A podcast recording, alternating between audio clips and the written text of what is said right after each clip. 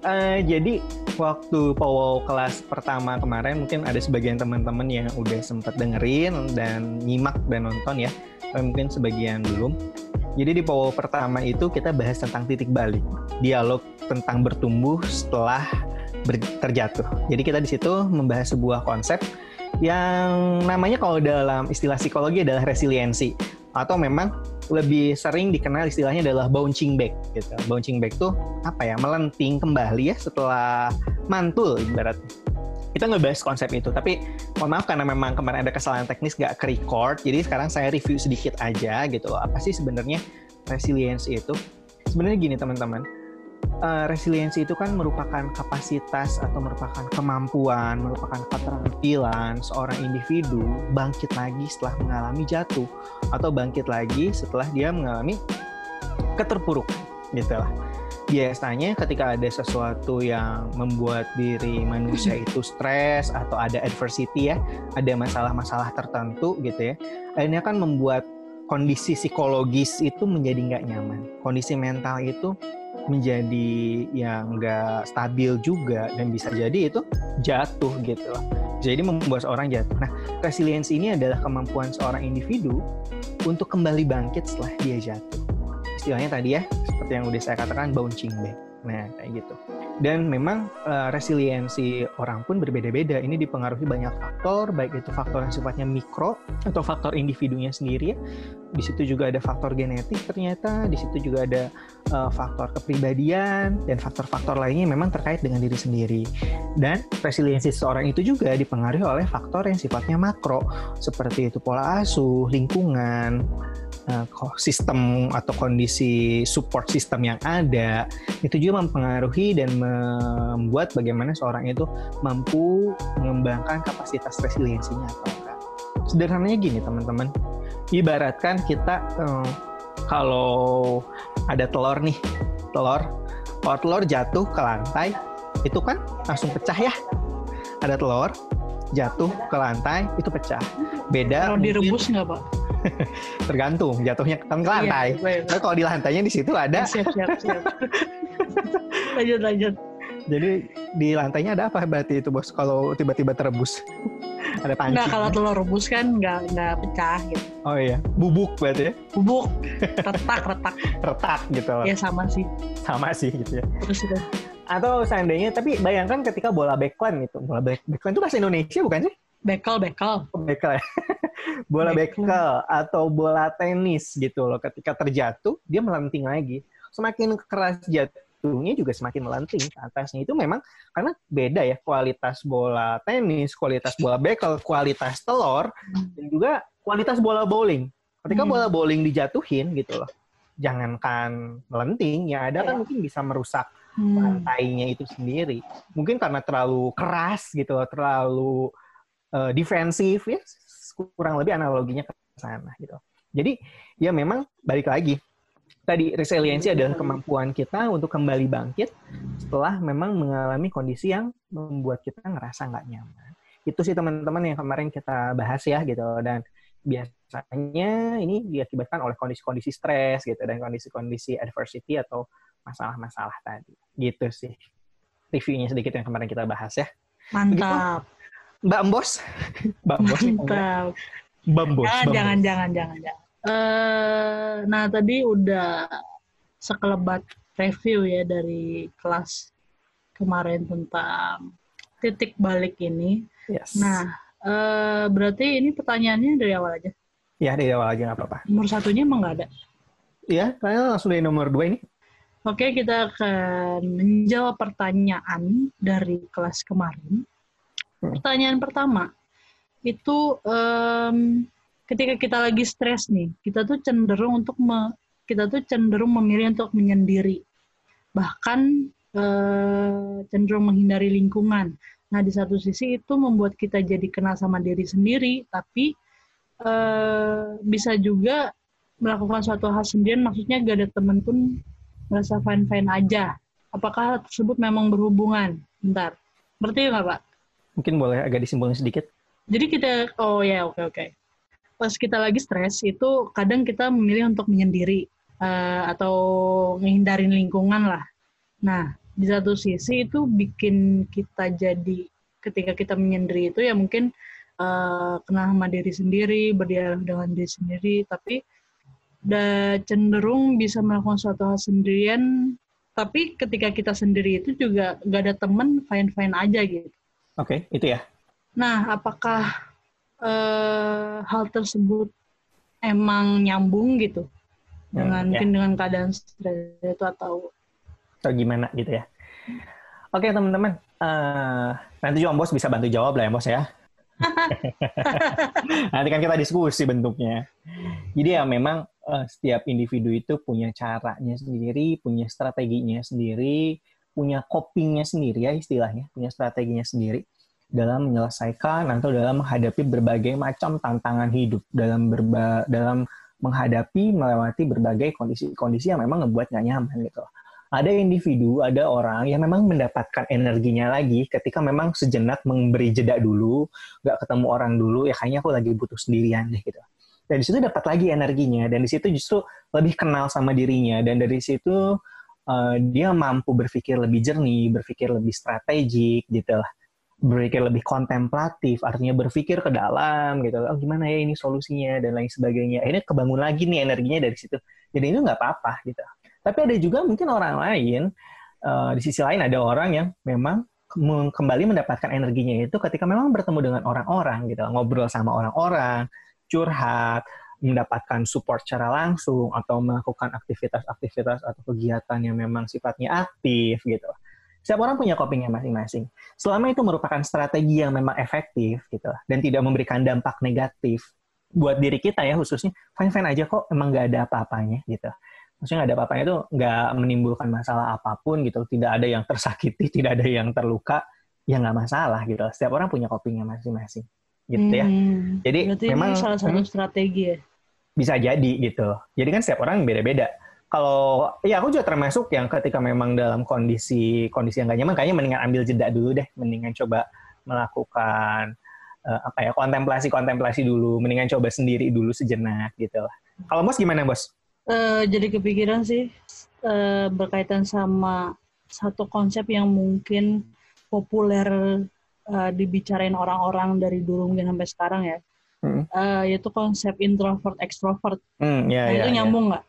Jadi maksudnya orang mungkin masih ada yang apa ya? Mungkin terjebak dengan paham yang salah tentang introvert extrovert itu gimana gitu. Hmm, yeah. Nyambung nggak? Gimana? Bisa Pak? ada benang merahnya juga sih gitu. Jadi uh, kom, jadi gini bisa jadi kan introvert tuh dia mendapatkan energinya balik lagi tadi dari dalam gitu Sementara hmm. kalau extrovert dapat energinya memang dari luar gitu Gitu ya. nah. ya. Tapi ya kalau aku ngelihat ya, ya setiap orang juga punya stylenya masing-masing, punya hmm. cara adjustmentnya masing-masing gitu. Terlepas dari dikotomi kepribadiannya ya, terlepas hmm. dari status kepribadiannya hmm. apa. Sebenarnya walaupun ya biasanya ada kecenderungan-kecenderungan tertentu. Ya tapi yang jelas uh, setiap individu ya punya cara khusus gitu dalam penanganannya dan selama itu efektif ya nggak masalah sebenarnya. Hmm. Jadi berarti memang uh, kalau mungkin kita OTD bentar. Oh, OTD. Eh, OT. OT. Mau fashion, Mbak. OT. Berarti introvert extrovert itu tuh emang tidak pasti ya. Maksudnya uh, pendiam kan suka ada kayak gitu. Maksudnya uh, apa ya? Ya, ya, stereotip gitu ya. Stereotip umum. Ya, enggak sih, enggak selalu seperti itu gitu ya.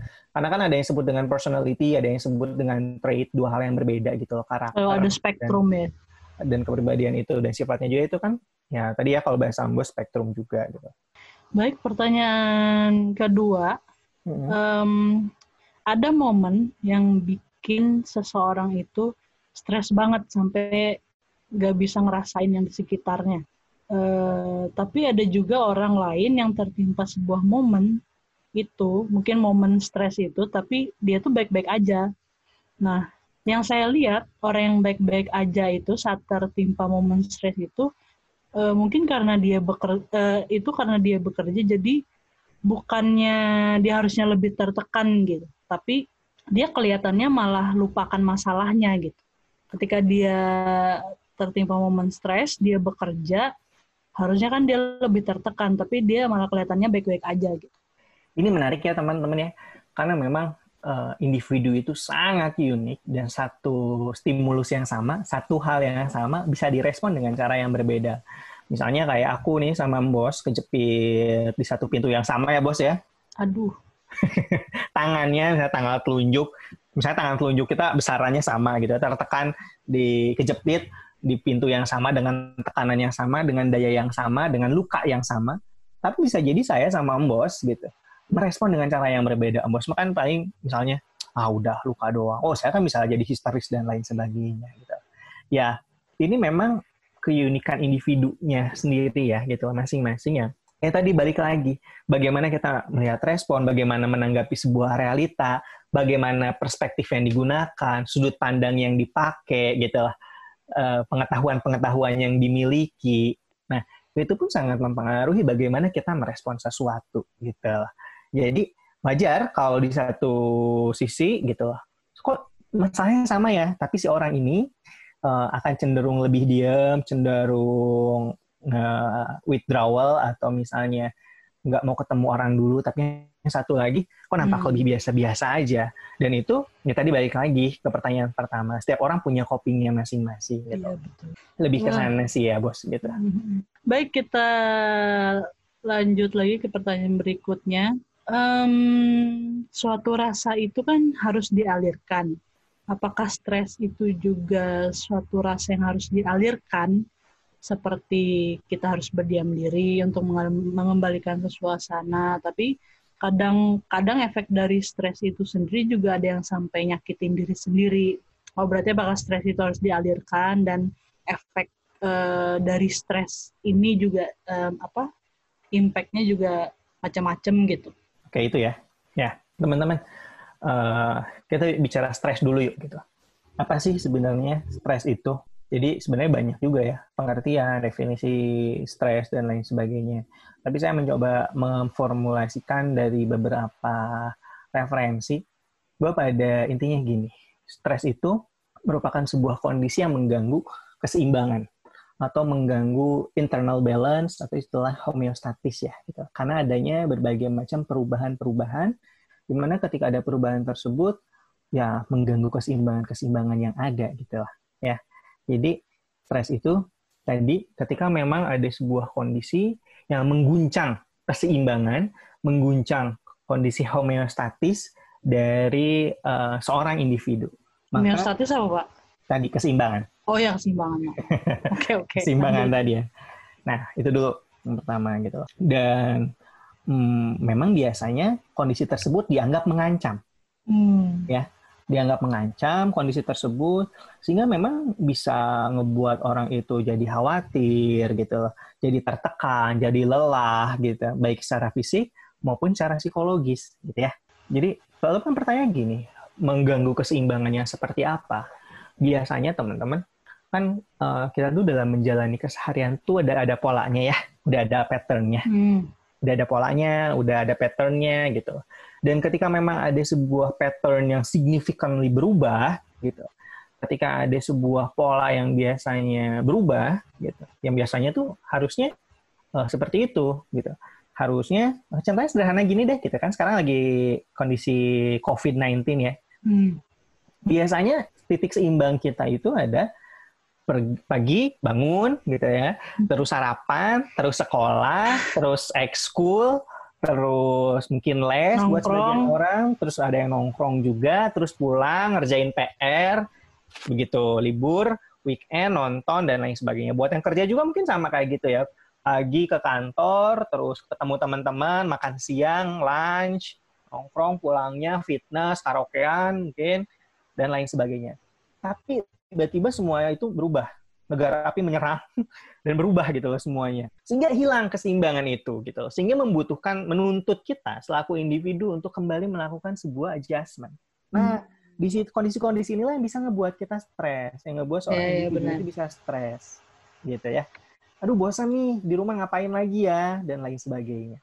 Nah keadaan-keadaan ini memang pada dasarnya uh, bisa membuat orang nggak nyaman tadi gitu. Atau mungkin punya ekspektasi apa punya keinginan apa eh nggak kejadian. Yang terjadi hmm. malah uh, suatu hal yang lain yang memang nggak sesuai dengan ekspektasi. Nggak nyaman akhirnya juga jadi stres. Kehilangan hilang lagi itu keseimbangan keseimbangannya lalu sebenarnya tadi apa sih yang perlu dialirkan sebenarnya kan teman-teman gini.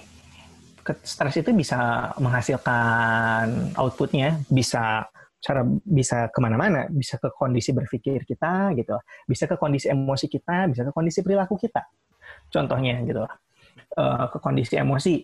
Oh, jadi uh, kok gampang kesel, kok jadi emosi itu nggak stabil, kok bawaannya tuh sedih terus gitu. Atau misalnya di pikiran-pikiran, aduh kok banyak khawatir, kok tiba-tiba banyak cemasnya, kok tiba-tiba takut nggak jelas.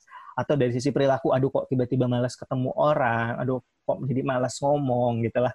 Ya, sebenarnya tadi kalau ditanya apa sih yang dialirin, ya tadi energi-energi itu yang perlu dialirkan. Ketika memang emosinya mandat gitu ya, uh, terpendam itu memang perlu dialirkan. Jadi apa sih yang dialirkan? Apakah stresnya? Ya stresnya memang itu butuh diselesaikan gitu loh dengan coping-coping tertentu ya. Dan tadi balik lagi, setiap individu punya caranya masing-masing dalam menyelesaikan stres. Beda-beda tadi ya bos ya gitu ya. Hmm. Cuman ya tadi kalau ditanya apa yang dialirin, yuk gimana cara kita ngerilis emosi-emosi tersebut gitu gimana caranya ngerilis uh, kekhawatiran-kekhawatiran tersebut. Apakah memang ada yang misalnya lewat curhat ya bos ya, ada yang lewat konseling, ada yang memang butuh uh, mendapatkan terapi, ada juga yang lewat emosi itu, ada yang lewat menangis. Ada yang punya udah punya kegiatan sendiri, hobi sendiri. Gitu. Betul. Dan dia tahu gitu ketika uh, dia ngerasa udah ada alarm nih gue stres hmm. masalah dan dia mengalih jadi eh, enaknya apa sih mengalihkan atau mem berarti memang mengalirkan ya mengalirkan atau mengalihkan sama mengalirkan sih lebih tepatnya ya jadi uh, gini mengalirkan itu katakan lagi uh, pikiran itu kan ketika tidak kita coba manifestasikan nggak coba kita keluarin ya kan di pikiran kita tuh jadi kayak benang kusut sebenarnya. Yep. Ya, jadi kayak yep. benang kusut gitu. Yep. Yep. Tapi makanya gini, kenapa ya kalau udah ngobrol sama orang tuh enak? Karena itu benang kusut nah, pelan-pelan diuraikan benar, gitu loh. Benar, benar. Ya. Atau kayak Mak emosi itu uh, aduh nggak nyaman banget gitu. Hmm. Tapi ketika memang udah nulis, ngerasa nulis emosi kita, yeah, oh, yeah, jadi aware gitu loh. Oh iya, itu kita mengalirkan lewat situ, gitu ya. Karena kondisinya banyak kan gini, ketika kita let's say let's say stress lah atau banyak pikiran atau ketika ada masalah kadang eh, jadi benar kayak tadi banyak pikiran tapi malas ketemu orang gitu hmm, malas yeah. ketemu orang malas cari bahkan nggak mau banget ketemu orang gitu hmm. tapi eh, ketika nyoba untuk eh, apa ya nyoba, bukan nyoba sih ini sih pengalaman sih ketika mengusahakan diri gitu ya hmm, jatuhnya gini waktu itu uh, terpaksa dipaksa keadaan untuk ketemu orang padahal nggak mau banget gitu hmm. dan ketika ketemu orang itu uh, ngobrol tapi bukan curhat bukan apa cuma yeah. ngobrol doang wah itu lang itu benar-benar kayak langsung bersyukur pada hari itu hmm. uh, dipaksa ketemu orang gitu karena pada hmm. akhirnya memang memang benar gitu dan ketika banyak artikel yang menyarankan untuk apa untuk menghilangkan stres atau mengurangi stres itu kita punya hobi atau kegiatan aktivitas lain itu itu that that's real gitu ya ya betul nah karena ada yang sebut dengan ini bos uh, emotional loop ya. Loop. Ya lingkaran emosi gitu. L-O- jadi gini L O O P. L O O P loop. Bukan love. Okay. nice. Itu wah itu complicated itu. Complicated itu complicated. Kita ngomongin itu aja jangan love. Itu satu episode sendiri itu. Episode sendiri. Karena ada yang namanya emotional loop ya lingkaran-lingkaran emosi yang udah menjadi pattern. Jadi gini teman-teman ketika memang kita tuh punya dapat sebuah masalah lalu terpicu nih emosinya Lalu ketika terpicu emosinya, berfokus pada masalah-masalah itu. Kita tuh menghabiskan energi, menghabiskan pikiran kita, menghabiskan emosi kita untuk berada di masalah itu. Akhirnya kita melingkar aja muter terus di masalah itu sampai sebenarnya melupakan gitu. Ada hal-hal lain yang bisa dilakukan gitu. Jadi hmm. pertanyaannya yang di situ yang ketika dalam kondisi emosional itu ya, kenapa sih ini terjadi sama aku? Aduh gimana ya? Aku tuh gini terus. Nah, hal-hal seperti itu uh, emotional loop ini memang perlu diputus. Salah satunya memang uh, tadi ya merilis bukan berarti mengabaikan, bukan berarti menyangkal kondisi-kondisi emosi tersebut yeah. enggak. Tapi kita tuh bergerak melakukan sebuah move gitu loh. Walaupun memang kadang ada beberapa yang tadi kalau kata bos ya, aduh kadang kepaksa nih. Tapi ternyata ketika kepaksa yeah. ya, keluar yeah, dari iya. lingkaran yeah. itu, eh hmm. akhirnya melihat dunia yes, yang yes. memang benar-benar dunia benar. yang lain gitu. Karena ketika kita dalam kondisi lingkaran itu ya, lingkaran itu atau ya ketika kita jatuh pik, apa pikiran kita lagi jatuh lagi stres itu memang kayak terbatas gitu loh hmm. terbatas apa ya uh, ruang lingkup mindset kita tuh terbatas so. gitu hmm. nah itu yang yang apa ya sebenarnya in reality juga prakteknya easier said than done ya yeah. makanya memang harus benar-benar tadi itu paling pertama mungkin awareness ya Pak. Betul awareness dulu. Aware aware aware dulu bahwa kita uh, kita dalam kondisi ini dan aware uh, mungkin stresnya karena apa dan aware kita maunya apa gitu. Betul. Itu sih. Ya dan, terus lanjut. Dan akhirnya kan yang jadi pertanyaan bukan lagi kenapa sih ini terjadi sama saya, tapi apa ya yes. ya yang bisa saya lakukan gitu yes, gitu. Yes, Ya. Lebih ke sana. Gitu. Nah itu kadang susah yang maksudnya orang masih di loop itu tuh kayak benar-benar buntu aja gitu. Ya. Iya, sus bahkan untuk aware aja susah gitu. Betul. Tapi maksudnya kan gini, ketika memang kita ketemu orang atau misalnya ketika dalam kondisi yang lagi stabil menambah hmm. pengetahuan, baca, mendengarkan yes. gitu yes. ya. Itu kan bisa ngebangun mengedukasi dan ngebangun hmm. awareness kita juga sehingga ketika memang ada kondisi-kondisi itu menjebak gitu terjadi yeah. lagi, nah kita tuh nggak terjebak justru eh bentar nih hmm. adalah emotional loop nih. Bentar, aku kayaknya harus ngambil jeda dulu deh. Kayaknya aku harus rilis deh. Oh, rilis aku lewat hmm. nulis. Hmm. Rilis aku lewat bermusik gitu bener, loh. Bener. Ya. Iya sih, bener. Yang mungkin ketika kita masih dalam uh, loop itu juga nyoba ngalirin dulu juga ngebantu sih ya, sebenarnya. Iya, betul, betul. To realize. To realize. Everything gitu. Gitu ya. Bagus. Udara. Oke, okay, udah. Mulai lanjut ke pertanyaan berikutnya. Nah, mungkin ini masih nyambung ya. Dan nih, gimana caranya ngubah mindset kita terhadap suatu masalah? Oh, masih ada sambungannya nih. Hmm. Maksudnya, uh, saat kita dalam keadaan tertekan tuh, uh, kita cenderung lihat suatu masalah itu besar dan berat. Uh, dan mungkin apalagi lingkungan juga kurang mendukung gitu. Dan biasanya kondisi tersebut tuh buat kita jadi stres berkepanjangan dan bahkan jadi depresi gimana caranya kita ngubah mindset itu terhadap suatu masalah itu. Oke, okay. ngubah mindset ya ketika dihadapkan pada masalah ya. Iya. Mindset, apa sih sebenarnya mindset itu gitu ya? Mindset itu kan uh, merupakan sebuah belief system. Belief system itu merupakan sebuah sistem keyakinan. Gitu apa sih sistem keyakinan itu? Artinya, ketika kita karena kita sebutnya dengan sistem keyakin berbagai macam keyakinan, berbagai macam pemahaman kita terhadap suatu hal itu menjadi sebuah bangunan gitu loh. Menjadi sebuah bangunan yang berupa mindset kita tadi. Ibaratnya kalau ada pemahaman aku tentang batu bata, pemahaman tentang jendela, pemahaman tentang uh, pintu, kusen dan lain sebagainya, ini jadi sebuah bangunan yaitu rumah. Bayangkan ketika pemahaman-pemahamannya itu merupakan pemahaman yang uh, bisa menyebabkan bangunan itu rentan roboh. Nah, kebayang ya. Tapi ketika memang kita punya pemahaman-pemahaman yang lebih bijak, pemahaman yang lebih adekuat istilahnya atau lebih memadai, itu juga uh, bisa membantu kita ketika memang diterjang berbagai macam badai gitu ya. Kan beda ya macam-macam rumah tuh ya. Yep. Nah, itu juga sebenarnya dengan mindset orang, kerangka berpikir orang gitu bangunan-bangunan keyakinan, bangunan-bangunan hmm. pemahaman terhadap sesuatu itu menentukan bagaimana kita melihat dunia gitu lah. Makanya tadi ketika contoh lagi yang di awal yang ketika aku sama bos kejepit uh, satu pintu yang sama, ya kita bisa merespon yeah. yang iya. berbeda karena mindsetnya berbeda. Bos mindsetnya adalah ya udah ini luka berdarah ya ya berdarah tapi ya udah berdarah ya tinggal aku sembuhin tapi kan aku bisa aja mindsetnya, duh kenapa sih aku tuh celaka terus, ya kan? Kenapa sih aku tuh uh, ceroboh banget?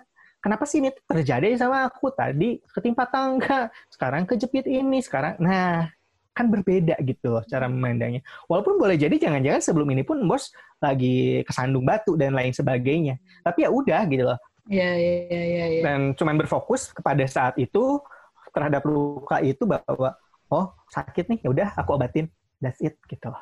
Nah, memang uh, mindset ini terus ada nggak sih mindset yang salah, mindset yang benar ya. Kita juga nggak bisa bilang ya mindset yeah, yang yeah. salah, mindset yang benar seperti apa. Nggak bisa juga gitu. Karena ya tadi, setiap orang membangun mindsetnya masing-masing. Cuma apakah memang mindset itu membantu kita lebih survive, membantu kita lebih mampu bertumbuh, ketika memang tadi dihadapkan pada berbagai macam tantangan. Berarti ya? mungkin lebih ke bukan mindsetnya yang, maksudnya mindset nggak ada yang, mindset kita tentang suatu masalah itu nggak ada yang salah atau benar gitu. Tapi Uh, kalau respon gimana? Nah, masalahnya respon itu pun dipengaruhi sama mindset kita. Ya, itu. Ya, dipengaruhi hmm. sama mindset kita. Sehingga hmm. mungkin nggak sih mengubah mindset? Perlu nggak sih? Bisa perlu, bisa enggak gitu Maksudnya bisa perlu, bisa enggak tuh gini. Iya, kalau dirasa perlu dan itu membantu kita buat bertumbuh dan bahkan itu tuh hmm. harus kayaknya ya mengubah mindset gitu loh. Lakukan.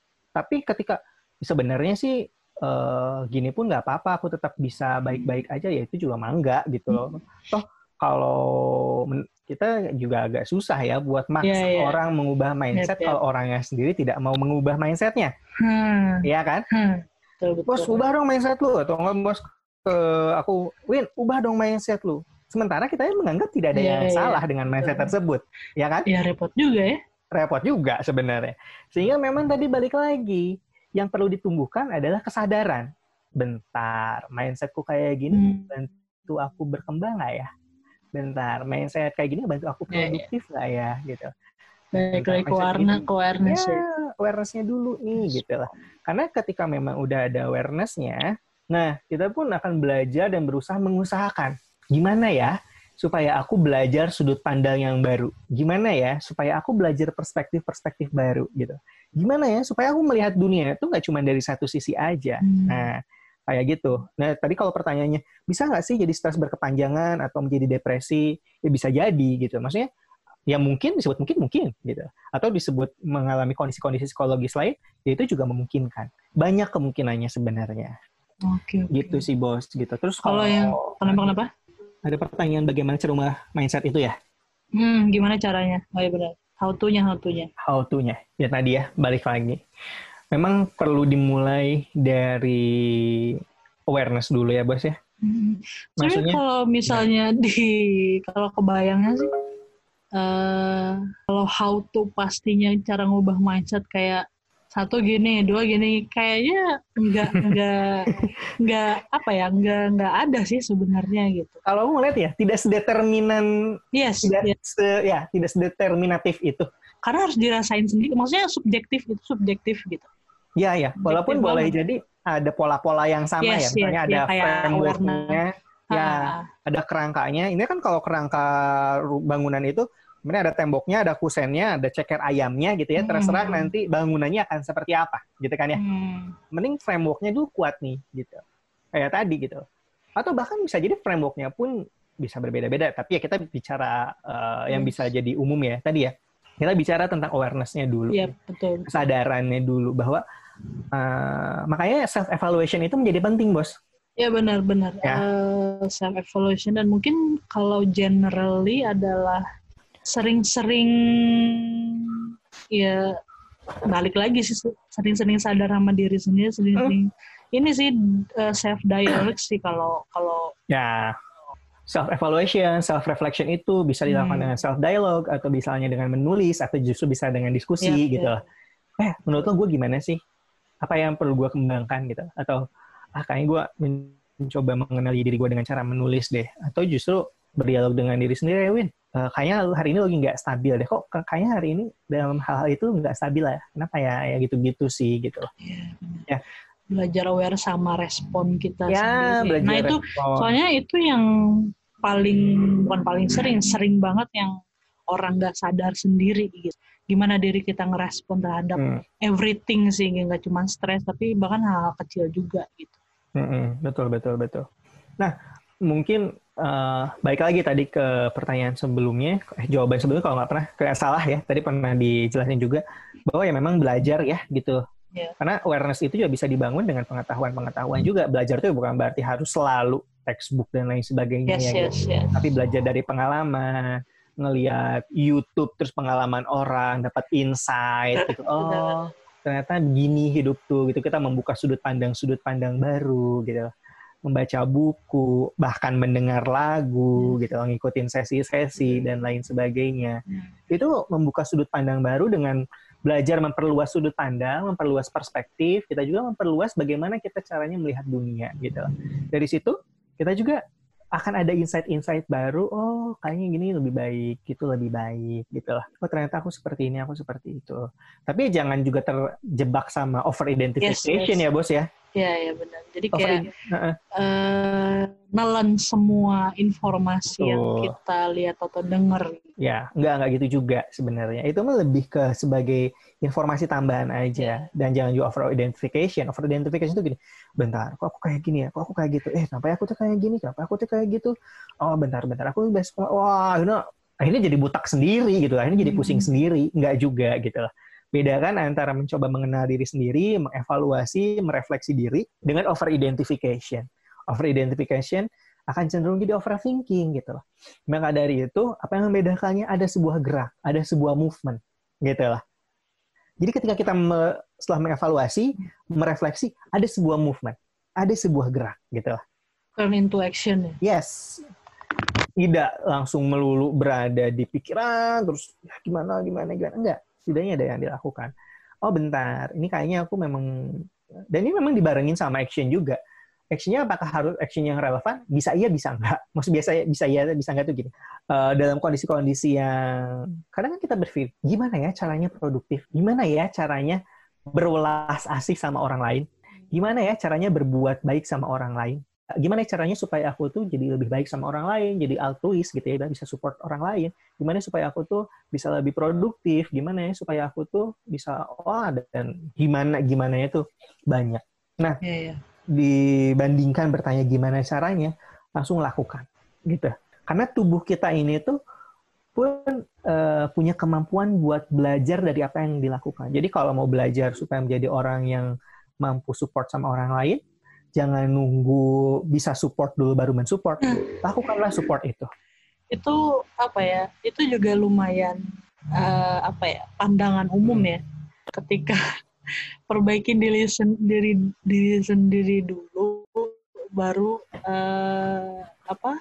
perbaiki orang lain gitu. Nah, itu juga kadang jadi bikin jadi serba Nah, salah salah, gitu. ya, ya. Eh, sambil sih bari gitu. Ya, ya, ya. Karena betul. when gitu kapan bisa nunggu sendiri-sendiri let's say perfectly right atau nggak Hmm. akan gitu ya kita juga belajar dari dari apa ya kita juga belajar dari eh ngasih saran ke orang terus ngasih eh, advice ke orang gitu atau notice something dari orang gitu Iya, betul, betul, betul. Jadi sifatnya paralel ya. Jadi eh ya aku tuh pengen jadi orang yang bisa mampu support dan mengasihi orang gitu supaya nggak dendaman dan lain sebagainya. Ya udah lakukan perilaku-perilaku yang menunjukkan sikap-sikap kasih Ya. sayang gitu, nolong orang dan lain sebagainya. Tapi aku tuh bukan orang yang baik, bukan orang yang bisa sayang sama orang, ya bukan lantas kita tidak melakukan hal baik itu kan gitu. Hmm. Baik lagi teman-teman tubuh kita ini belajar gitu. loh. yes. Otak kita ini belajar dengan apa yang kita lakukan. Jadi kalau kita mau mencapai sesuatu, ingin mengembangkan diri menjadi suatu terhadap menjadi suatu titik gitu, aku pengen menjadi A, lakuin aja dulu gitu lah ya. Dan itu membantu kita justru eh, secara perlahan tubuh kita membantu kita untuk mengubah mungkin pola pikir, membuka sudut pandang sudut pandang yang baru. Oh ternyata ketika eh, aku ketemu orang, ketika aku nolong orang, oh Hmm. itu ngebuat aku senang ya. Gitu. Justru jadi kuratif ya jatuhnya. Ya, jadi bentuknya bisa jadi kuratif juga atau bisa jadi penanganan juga. Ya.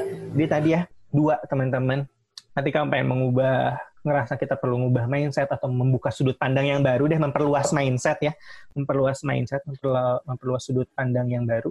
eh ya tadi bisa kita lihat dari sisi kognitifnya gitu, dari sisi emosinya dan juga kita bisa dilihat dari sisi perilakunya. Aku ngelihatnya gitu sih bos. Oke oke. Eh, next Next question. Uh, kalau kita lagi dalam keadaan sulit nih, Oh ini nyambung sama pertanyaan yang sebelumnya juga ya. Kalau kita lagi dalam keadaan sulit, kadang kita jadi lebih fokus sama diri kita sendiri dan, dan jatuhnya jadi ignore ignoring orang uh, lain ya, lingkungan orang lain atau lingkungan kita gitu.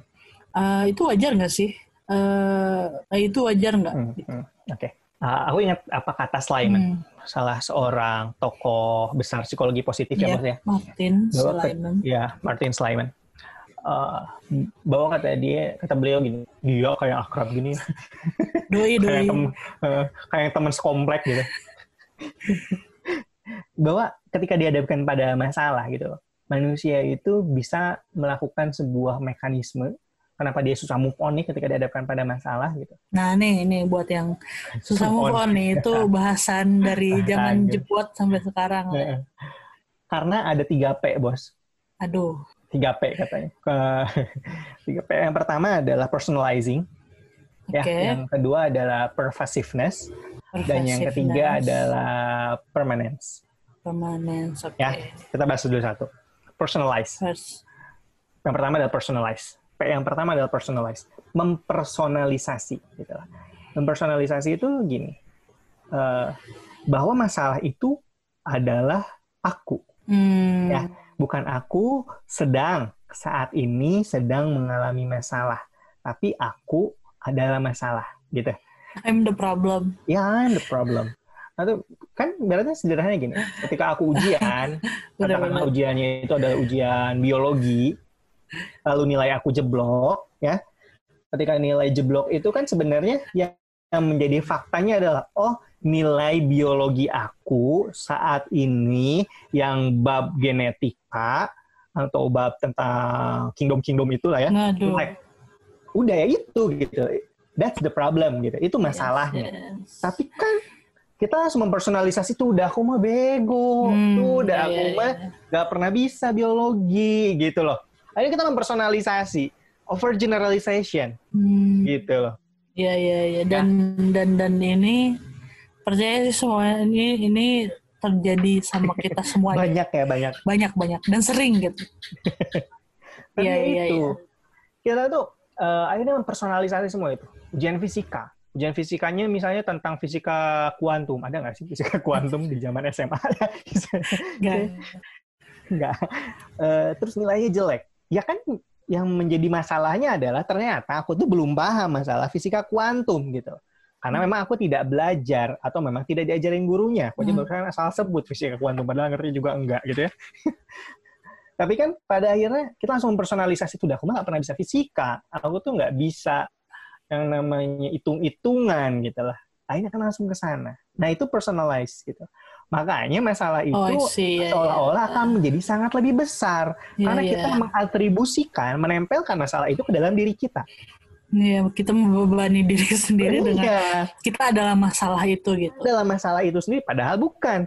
Kita sedang mengalami masalah gitu loh. Hmm. Kita sedang mengalami ketidaknyamanan. Jadi melihat, eh berarti ini balik lagi ke mindset ya tadi. Betul. Bagaimana cara kita melihat sudut pandang kita Tapi, dalam melihat masalah itu uh, kalau ya memang in reality juga memang sulit ya gitu untuk untuk tidak memviktimisasi diri sendiri ya, gitu. self blaming gitu ya. Yes, karena itu uh, uh, sifatnya sama aja kayak gini, kayak stereotype mungkin kayak kayak prejudice kayak perasaan itu otomatis gitu terjadi apalagi kalau diri sendiri gitu. Hmm. Karena mungkin ya. habit ya, habit, habit, habit juga kayak gitu. Hmm bahkan eh it's happen to everyone gitu yeah, yeah, pesim yeah. orang pesimis optimis pasti automatically uh, happen gitu mungkin pernah mengalami itu ya gitu ada yeah. yang sering ada yang akhirnya bisa ter, ke, terkelola yeah, dengan bener. baik yeah, yeah. Eh, contohnya sederhananya gini aja gitu. makanya tadi balik lagi awareness itu menjadi penting kayak aku nih misalnya ada teman yang suka curhat, yang sering curhat uh, tentang self gimana sih supaya nggak self blaming, terus uh, ngebangun self compassion dan lain sebagainya. One day Iya. ketika memang lagi ngobrol dan lain sebagainya, ah bego gue, gitu kan? Ini kan kelepasan lagi tuh. Iya, iya. Masa gini aja gue nggak bisa? Ingat, eh astagfirullahaladzim. Ya nggak nggak nggak. Ini bukan gue yang bego. Emang ini Hmm. hal yang baru buat gue. Gue masih harus banyak. Nah gitu loh. Iya, iya, iya, iya. Tapi kalau dipikir-pikir, eh, apa tadi per personalisasi, personalisasi, Ya personalisasi. Perso- personalisasi. Orang juga baru tahu itu eh, apa istilahnya personalisasi. Berarti eh, efek jangka pan, efek negatif jangka panjangnya juga lumayan ya dari personalisasi itu jadi habit, terus jadi Yes. bisa jadi apa ya? Bisa jadi trait juga personality Betul. jadi Karena perilaku kayak self blaming bahkan self harming Ya, kayak ya. gitu gitu. Dan menariknya bos, dari personalisasi ini tuh nyambung ke yang kedua, yaitu pervasiveness. Hmm. Oh ya baru satu ya lupa. Iya. Depersonalisasi ini masuk ke pervasiveness. Pervasiveness itu apa tuh ya maksudnya? Meresap eh, apa ya? Bentar, gue buka kamus dulu. Tapi intinya gini pervasiveness tuh. ya. Pervasiveness Makan ya pak. Ayam geprek. Aduh. Pervasiveness tuh intinya gini. Hmm. eh, akhirnya kita tuh mengeneralisasi efeknya benar. ke banyak hal. Misalnya, aku tuh sedang bermasalah dengan pacar misalnya kalau punya ya. Misalnya aku punya nih misalnya ini mah. Kok misalnya? Emang enggak? Enggak, Oh enggak ya siap siap. misalnya Lanjut lanjut. aku punya pacar. Nah, aku lagi masalah sama pacarku. gitu. Lalu aku Ya. terpersonalisasi. Personalisasi. Ah, kayaknya memang gua eh, salah terus deh sama dia. Kadang ya ini ya tadi ya banyak personalisasi personalisasi kayaknya aku memang nggak pantas untuk sama si dia kayaknya aku memang nggak bisa buat pacaran gitu lah. Ya, even gini nggak sih? Even ketika masalah itu bukan bukan salah kita gitu atau Ya, ya, ya. ya ya.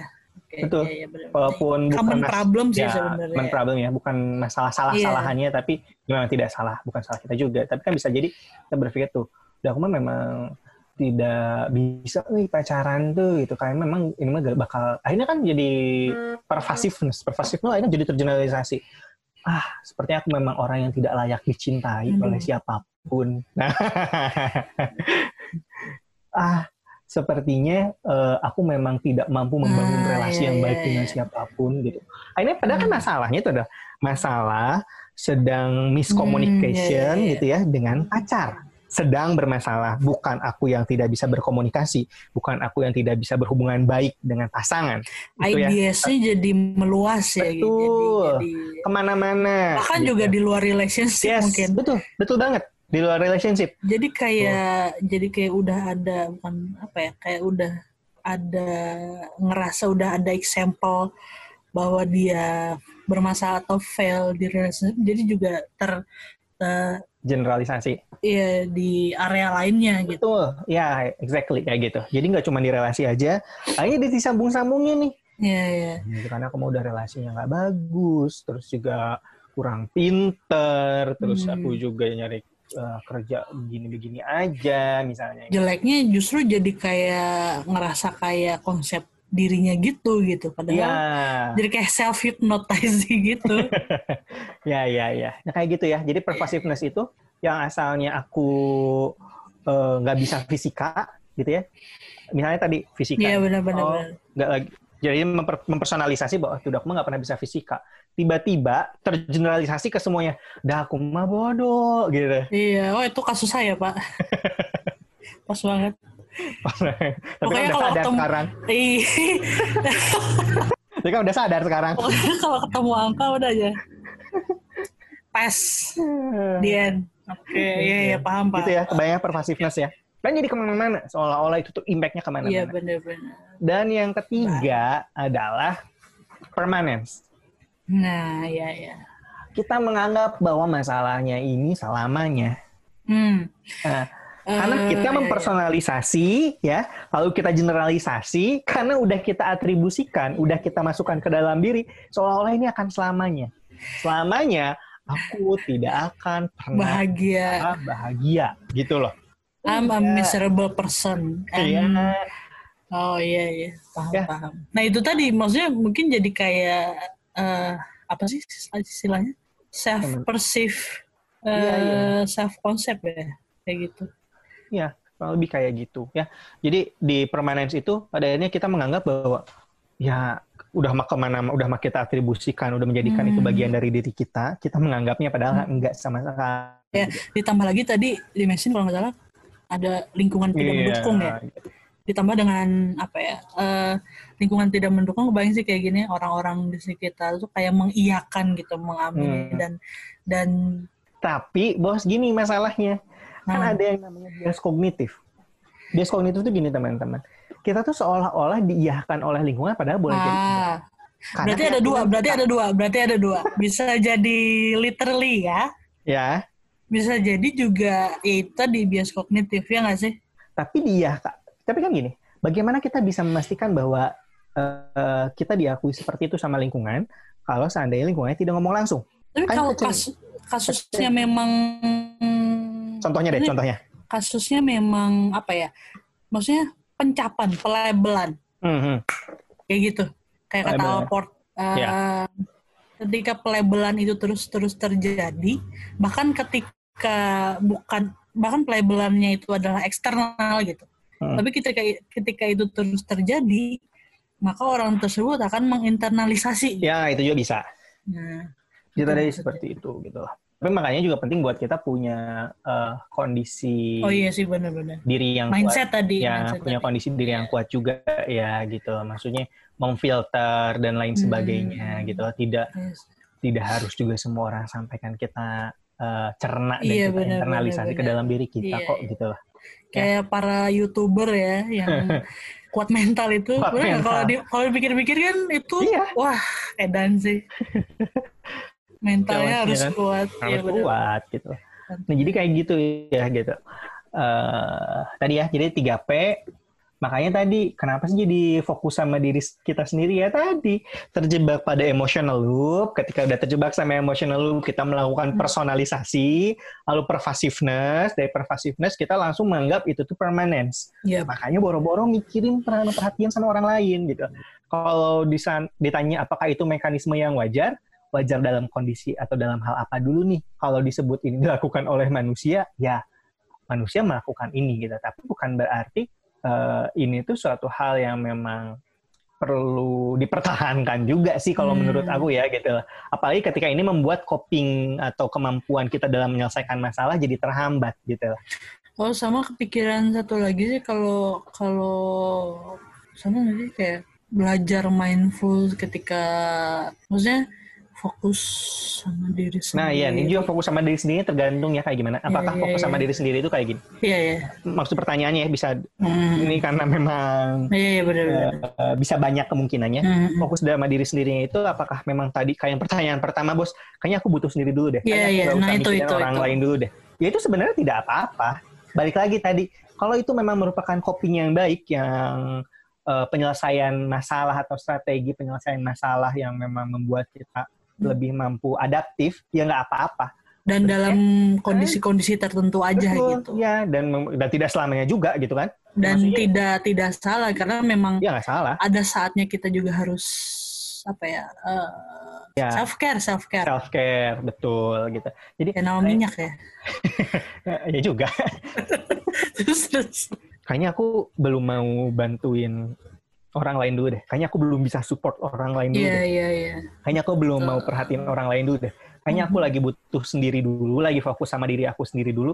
Ya itu juga nggak apa-apa banget. Apakah itu mekanisme yang wajar? Mhm. Wajar. wajar ada orang yang memang membutuhkan itu. Iya, Balik lagi tadi, ada orang yang memang membutuhkan buat lebih energizing gitu loh, Iya. buat lebih dapat energinya itu dari eksternal tadi. Ada Tapi orang iya iya Jangan jangan sampai kita perlu sadar jangan sampai terjebak pada 3P tadi gitu loh. Hmm. Ya. Amin. Berarti maksudnya di di di apa sih istilahnya di area negatifnya ya. Maksudnya Gitu. eh fokus ke diri sendiri itu juga bahkan kita butuhin dan bahkan juga harus terkadang harus kita lakukan gitu. Penting. Iya, penting kadang kita penting lakukan, untuk dilakukan ya. gitu tapi kita sendiri yang memang paling tahu kapan nih kayaknya aku lagi butuh self care dulu Hmm. karena eh, ya kayaknya aku belum bisa bantu orang dulu deh. kayaknya aku belum bisa Tapi ada juga orang yang yang enggak yang cenderung semasa hidupnya itu apa ya enggak apa ya eh, sulit melakukan self care gitu atau fokus sama diri. Jadi lebih banyak fokus ke orang ya, gitu. ya, ya, ada juga gitu. Jadi iya. sosial fokus banget ya gitu apakah itu salah? Ya tidak salah juga Enggak sebenarnya gitu loh. Cuman ketika jatuhnya ketika dalam situasi tertentu misal stres lagi masalah juga eh gimana ya? Eh fokus gitu ke orang terus ngupain Iya, iya, iya. dirinya buat nyelesain Ngelu- masalahnya iya gitu. jatuhnya gitu ngelupain diri sendiri. Ya tadi balik lagi. Tergantung apakah memang menolong itu justru menjadi self healing buat dia atau enggak gitu. nah self healing kan self healing orang juga beda-beda. Ada orang yang justru self healingnya dengan membantu orang. Hmm, nah ada orang yang memang self healingnya fokus dulu sama diri sendiri iya iya benar. hanya memberi jeda dulu buat tidak eh, banyak bantu dulu gitu ya. Biasanya misalnya dia volunteer atau ya biasanya bantu orang terus social Hmm. workers dan lain sebagainya. Iya, kayak iya. gitu ya. Jadi kalau ditanya apakah wajar mekanisme yang wajar?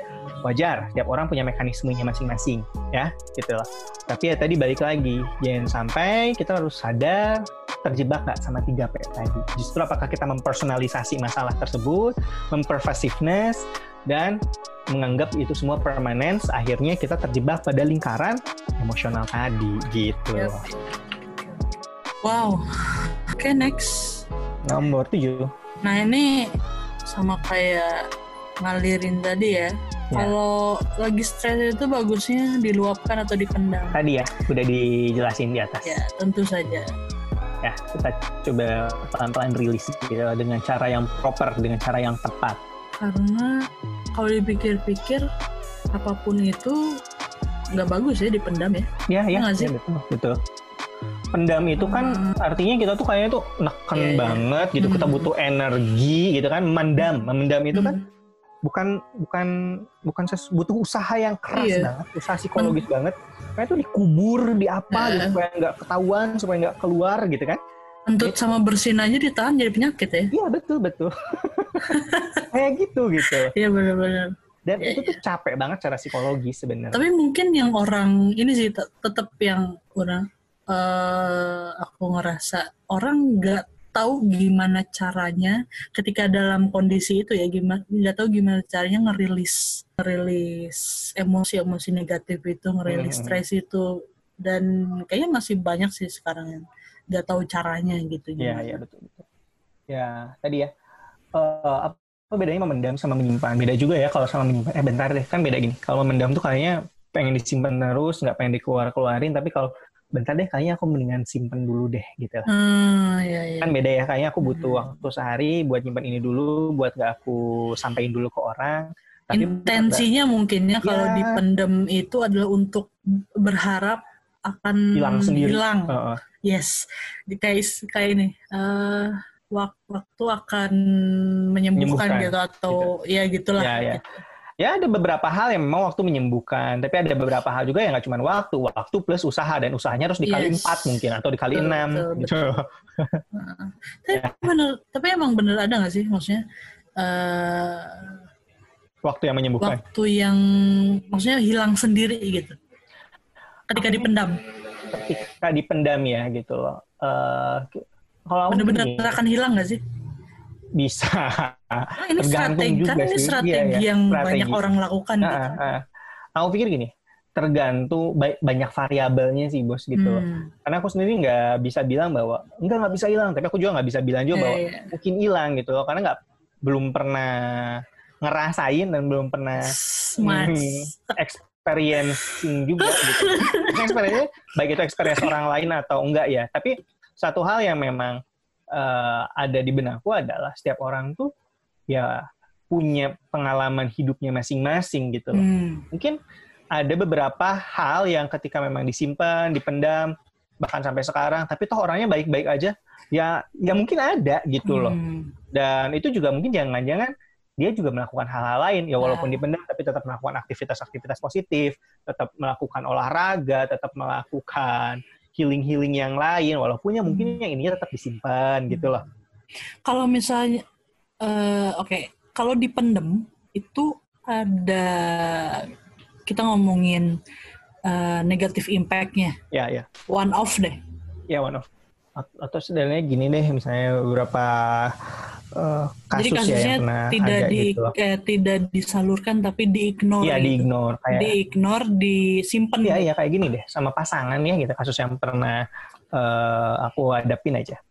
Ya, itu tuh misalnya menyimpan masalah itu ketidaknyamanan dengan pasangannya itu tuh bertahun-tahun, Bos, gitu. Hmm. Nggak nyaman sama ini, dia benar-benar Hmm. biarin, udahlah biarin, udahlah biarin, udahlah biarin, ya kan bertahun-tahun gitu. Dari masalah yang kecil sampai dengan masalah yang besar, pada ujungnya ketika ada sebuah trigger, sebuah pemicu, Hmm. akhirnya itu keluar semua, meledak gitu. Wow. Kebayangkan ya gitu. Akhirnya gimana? Akhirnya ya pasangannya harus datang ke psikolog gitu. Oh. Wah. Dan itu ya mungkin beda-beda tiap orang sih ya kalau Beda-beda gitu. meledaknya gitu. Ah, meledak- meledaknya beda-beda. Ada yang akhirnya jadi eh, konflik rumah tangga yang sangat besar, ada yang juga bisa mengalami kondisi-kondisi guncangan-guncangan mental tertentu gitu. Dan jangka waktunya macam-macam ya. Jangka dari waktunya macam-macam. dari yang singkat banget sampai yang bisa bertahun-tahun. Tahun-tahun bisa banget gitu. baru. Dan bayang nggak sih mendem sesuatu itu bertahun-tahun, terus dia bakal mengendap seperti apa gitu. Rak. Kerak gitu. Ya makanya kalau aku sih akan lebih prefer untuk merilis itu ya, kan merilis Tapi orang kadang juga ada yang nggak sadar nggak sih di di dipendem ditekan gitu. Ya, banyak. banyak tuh lebih dari dua ya. ya karena kalau ditanya, Iya, kan iya, gue nggak pernah tahu ya Iya, secara iya, iya. statistik gitu loh. Tapi Iya, ya banyak lah, lebih dari dua, banyak. Oke oke. gitu ya. Terus tadi juga, apakah diluapkan? Bentar, mungkin biasanya lebih tepat kalau buatku lebih dirilis ya. Kalau diluap tuh Dirilis. kayak meluap tuh ya. Iya iya. Eh, in a Ngombak, big kayak amount gitu. Iya, big amount, kayak Massive. sungai, Eh, meluap, bisa masif, merusak apa? dialirkan mungkin ya. Nah, dialirin. Jadi kayak tenang gitu aliran. Tenang, dialirin Iya makanya iya iya. iya. eh, nggak bisa ditumpuk dulu ya udah ada Hmm. masalah sedikit yuk arilin dulu emosinya aduh kayaknya aku mah tipe orang yang curhat ah curhat ah sama orang dipercaya sama pasangan sama sahabat Ah, sama iya, orang iya. tua gitu oh kalau aku sih sama nulis deh ya udah aku nulis deh gitu kalau aku bikin lagu oh ya udah aku bikin lagu Kalau aku nggambar ya Hmm. udah aku nggambar gitu oh, aku mau olahraga ya udah olahraga Iya, iya, iya. gitu aku mau nangis ya boleh nangis juga nggak apa-apa Iya, nggak iya, iya. dilarang. Berarti memang jangan anggap remeh ya guys karena ya memendam itu jangan main. memendam itu kadang-kadang nggak kita sadarin juga betul gitu. Gitu. Dan efek efek efek negat, negatif Jangka ya. panjangnya ya Yang efek negatif jangka panjangnya bisa bisa bisa apa ya? Bisa sangat destruktif nggak sih? Ya. ya bisa destruktif juga Iya. gitu Jadi eh, be aware of yourself guys. Hmm. Oke, lanjut. oke next Eh, mau delapan Eh, oke ini cerita. Saya pindah tempat tinggal tahun 2017. Awalnya sih biasa aja.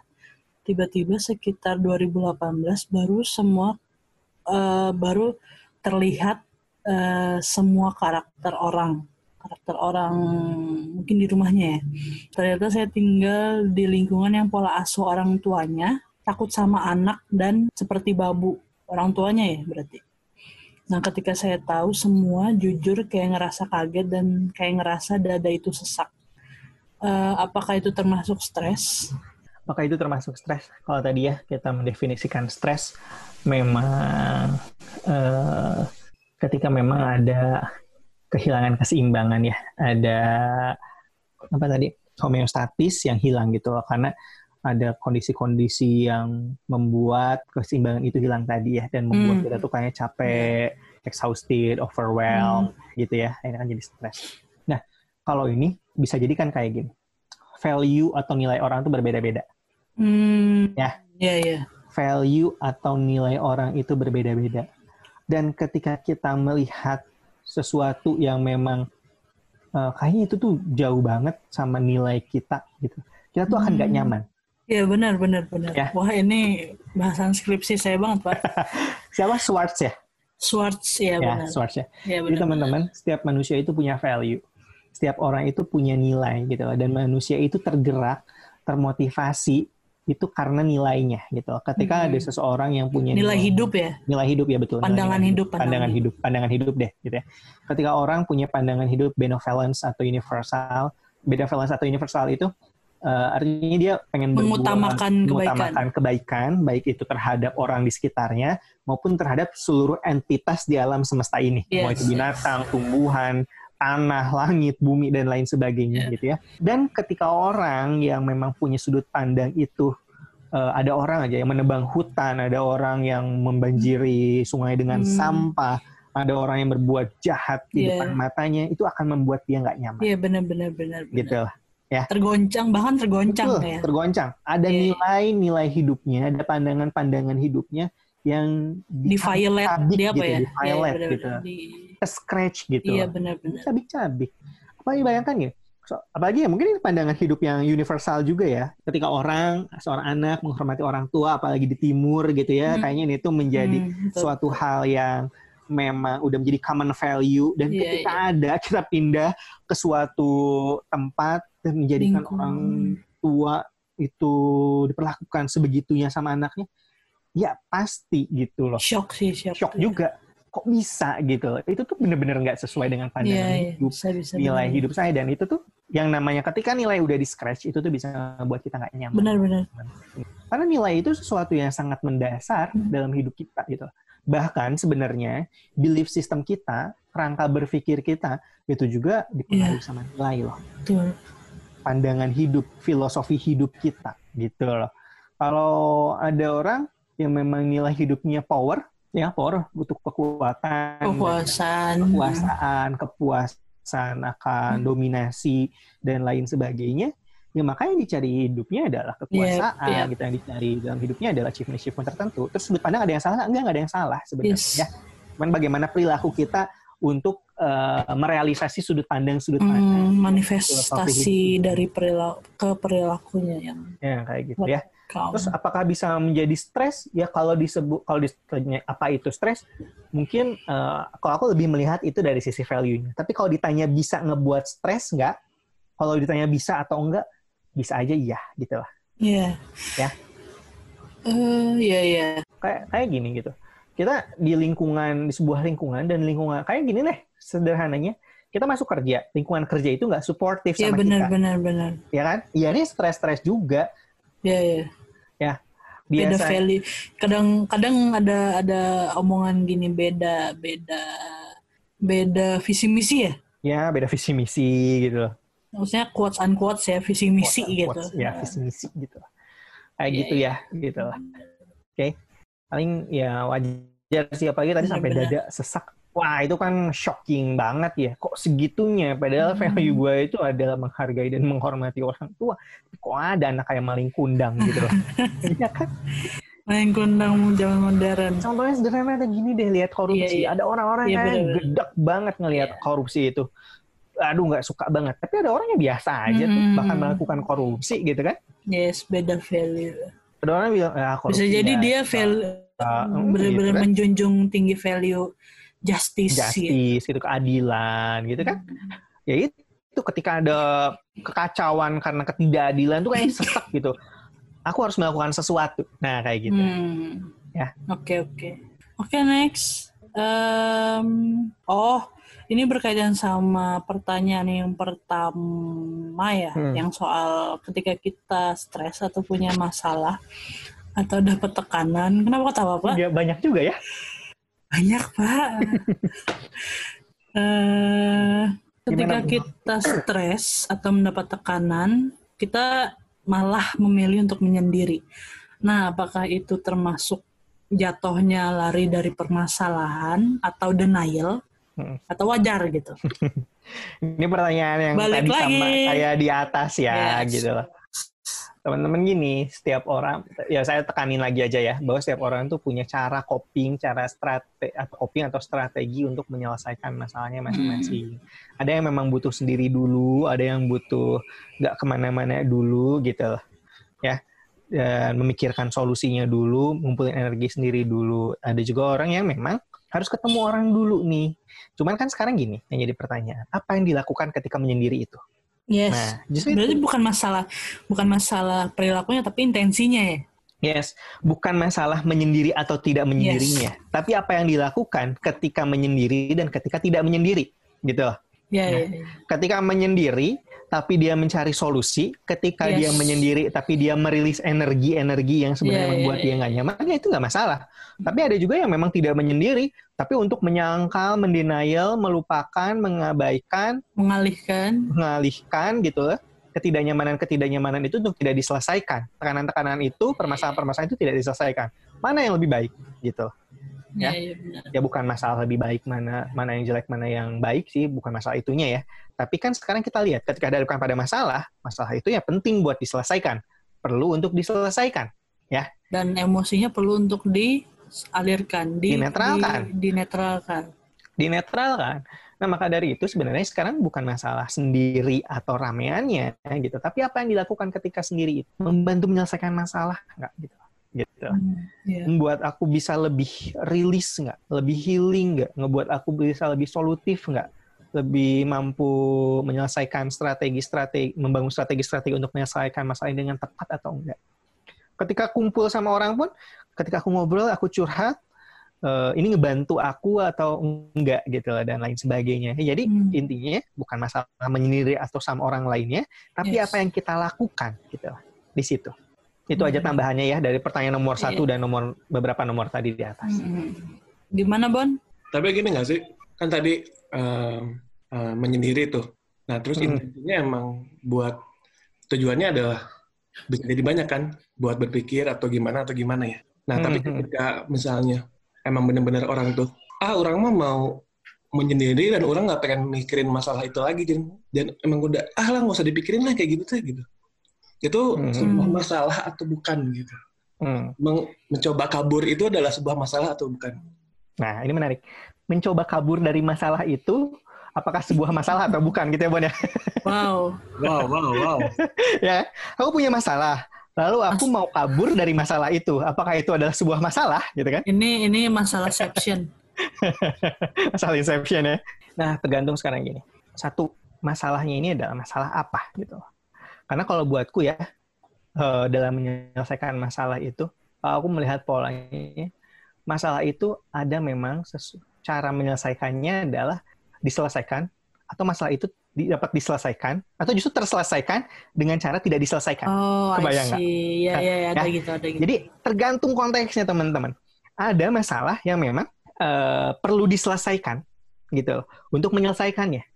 Ada masalah yang tidak perlu diselesaikan untuk menyelesaikannya, tapi jadi selesai ketika memang kita tidak berusaha untuk menyelesaikannya gitu loh. Hmm. Kebayang ya gitu. Uh, contoh sederhananya gini deh, nggak sederhana justru ini kompleks ya. Ketika ada uh, gini gini, hmm. nah ada beberapa sih gitu ya yang menyampaikan. Aku kayaknya punya ketidaknyamanan, aku punya masalah dengan orang tuaku gitu. Hmm tapi orang tua aku tuh udah uh, uzur, udah berumur gitu loh. Oh, iya, iya. Tapi aku tuh masih menyimpan sebenarnya ketidaknyamanan itu gitu loh. Masih gedek banget dari dulu itu gitu loh. Apakah aku harus bilang atau enggak? Sekarang gini, konsekuensinya ketika bilang apa? Bisa jadi jantungan. Ya. Ya. Bisa jadi jantungan atau misalnya beliau sakit parah nih dan uh, udah misalnya udah demensia atau misalnya punya penyakit komplikasi komplikasi tertentu dan lain sebagainya gitu. Nah, saya cara menyelesaikannya mungkin ada dalam beberapa hal gitu ya. Komunikasi asertif itu kita menyampaikan dan lain sebagainya itu menjadi penting gitu. Tapi sekarang kondisinya lihat, lihat konteksnya. Gitu. Benar-benar. Bentar, kalau aku sampaikan beliau kaget, jantungnya hmm. kambuh, sakitnya juga makin parah Iya, iya. Nah, gimana dong gitu? Berarti kan proses healingnya jangan-jangan bukan dengan membicarakan itu, tapi proses healingnya dengan cara yang lain gitu loh. Iya, iya, ada ada ada ya? kondisi kayak gitu. Ada kondisi-kondisi yang memang ketika kita lakukan sebuah penyelesaian yang direct gitu ya secara langsung, itu justru akan memberikan mudorot gitu ya, memberikan masalah yang lebih besar gitu. Iya, iya, ada istilah ini better left unsaid gitu. ya, sebenarnya kalau buatku terserah orangnya ya mau memilih yang mana mau ngomong mangga mau nggak ngomong juga mangga sebenarnya ya gimana orangnya memilihnya mau terserah orangnya mau memilih seperti apa gitu Balik lagi ke gimana situasinya ya. yes Maksudnya gimana situasinya efek-efek dari itu gitu. Hmm, dan aku pun sebenarnya sebagai orang yang mendengarkan tidak tahu efek yang pasti bakal terjadi sehingga ya Iya. dia yang paling tahu kondisinya Iya. seperti apa. Sekarang gini, ketika eh, kau menyampaikan, ketika lu menyampaikan apa hal yang paling lu khawatirkan, ya pasti dia bilang pasti ketika gue nyampaikan jantungnya langsung kambuh, bakal sakit parah lagi. So mau kayak gimana gitu loh. ya kan? Sehingga ya tadi dalam menyelesaikan masalah ada yang memang penyelesaian masalahnya direct langsung gitu loh Hmm. ada juga penyelesaian masalahnya ya mungkin dengan cara yang lain apakah ya udah ini aku nggak mungkin kayak gini deh ya terapi pemaafan gitu kan ya masih ada terapi-terapi lain gitu Hmm. Berarti Ya. bentar. Kan berarti apakah jadi kan strategi apa sih strategi apa sih disebutnya fight fight, Fight or sama flight. Ah, fight or flight itu berarti flight itu nggak selamanya jelek gitu.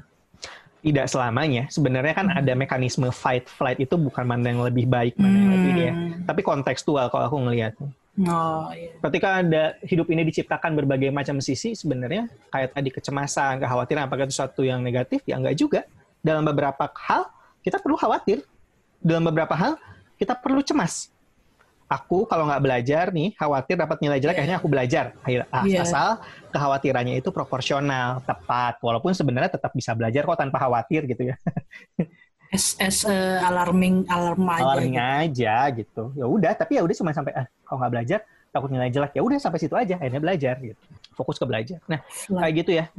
Eh teman-teman ya sebenarnya pada akhirnya kita sendiri yang paling tahu cara terbaiknya apakah memang harus menyampaikan langsung tadi ya direct atau justru harus dengan bentuk-bentuk penyelesaian yang lain gitu ya konsekuensinya kita yang paling tahu gitu nah Ya kayak benar.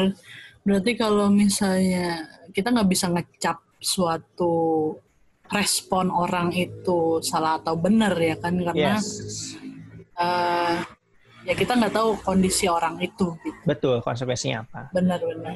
Tapi apakah memang perlu dimasa perlu diselesaikan?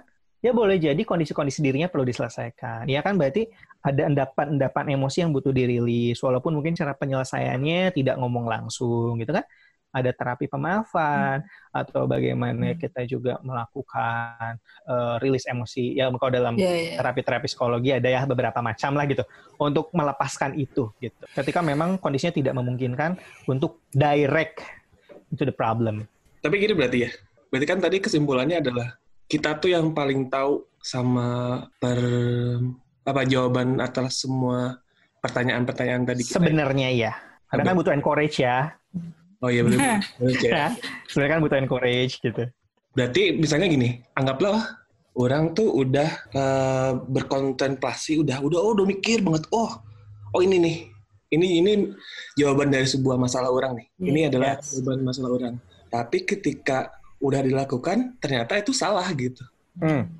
Eh, salahnya tuh kita menganggap itu salah gitu. Ah, Yes. ternyata oh Melihat dari hasilnya. ya hasilnya kok gini kok kok gini ini apakah salah atau enggak tapi sebenarnya itu enggak sih Eh ya itu pilihan ya Ya. pilihan kita gitu pilihan Betul. para pilihan ya kita gitu Ya, ya.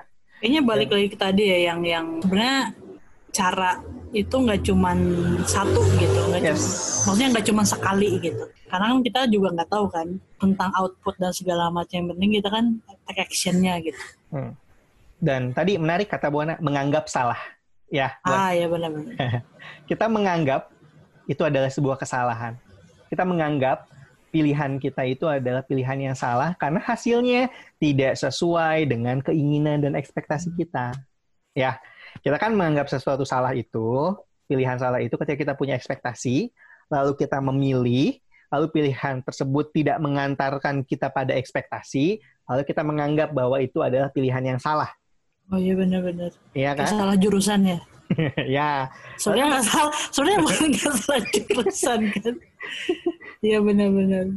Nah, sekarang kan seperti gini. Sekarang yang bermasalah adalah ekspektasinya gitu ya, atau sebenarnya cara yang kita lakukannya, atau sebelah mananya. Ini banyak variabel-variabelnya. Toh, kalaupun buatku sendiri ya, buatku pribadi gini. Ketika pun kita menganggap pilihan kita salah, aduh, salah nih pilihan, ya berarti setidaknya kita belajar suatu hal. Aku pernah diingetin sama guruku kayak gini uh, di dunia ini sebenarnya hanya mengandung dua hal ya. Ketika kita ditimpa segala sesuatu di dunia ini gitu hanya mengandung dua hal. Satu keberkahan satu lagi pelajaran gitu. Dan pelajaran itu bentuk keberkahan yang lain gitu. Jadi ya di dunia ini ya udah kalau nggak berkah belajar kalau nggak berkah belajar ketika ada sesuatu yang kita anggap baik ya semoga itu menjadi sebuah keberkahan yang diberikan kepada kita tapi ketika ada sesuatu yang ngebuat kita nggak nyaman ya itu tuh penting buat kita menjadikan sebagai suatu pembelajaran. Dan justru ketika kita belajar dari hal tersebut, itu adalah bentuk keberkahan yang lain. Ya tadi balik lagi ke sudut pandang, kita balik lagi ke perspektif, kita balik lagi ke mindset, mindset. gitu. Iya, Jadi ya udah, blessing or lesson, blessing or lesson, blessing or lesson, gitu. Benar-benar. Sama berarti itu juga ya, percaya dengan pilihan yang kita buat terus sama bertanggung jawab juga ya sama pilihan Betul. itu. Kita responsibel bertanggung jawab terhadap apa pun pilihan kita. Itu bukan walaupun ada masukan orang lain dan lain sebagainya, tapi kita punya free will kok sebenarnya buat memilih mau menerima masukan tersebut atau enggak. Kita tuh yang uh, mendeterminasi bahkan ya hidup kita sendiri gitu lah. Iya, iya, iya, ya. Wah ini menarik nih karena ya itu tadi uh, balik ke awareness ya, awareness dan awareness tentang keterbukaan pikiran kita kan suatu hal yang kita anggap masalah dan suatu hal yang salah gitu. Betul, suatu yang masalah. Kita anggap masalah dan salah gitu. Iya. Tapi ngasih aku cukup tertampar ya bos waktu dikasih tahu itu sama guruku itu. Uh, hidup ini blessing dan lesson. Bentar ya juga ya. Iya benar benar. Blessing dan lesson gitu. Ya. Iya. Dan lesson itu bentuk blessing dalam bentuk yang lain. Mm-hmm. Dan ketika dan sama ya sebenarnya uh, itu yang jarang orang sadari gitu. Ya, ya. Dan Kita, jatuhnya dan ini yang bisa bisa apa ya? Salah satu mindset yang ketika kita udah yang bisa kita ketika kita bisa kembangkan dan kita uh, biasakan habit untuk hmm. melihat suatu hal itu itu bisa mengurangi uh, self blaming, yes. uh, bahkan sampai ke masalah-masalah psikologis lainnya gitu. Ya, bisa sampai ngaruh ke sana. Benar-benar. Gitu, ya. uh. gitu sih buat pertanyaan ke sembilan. Wow.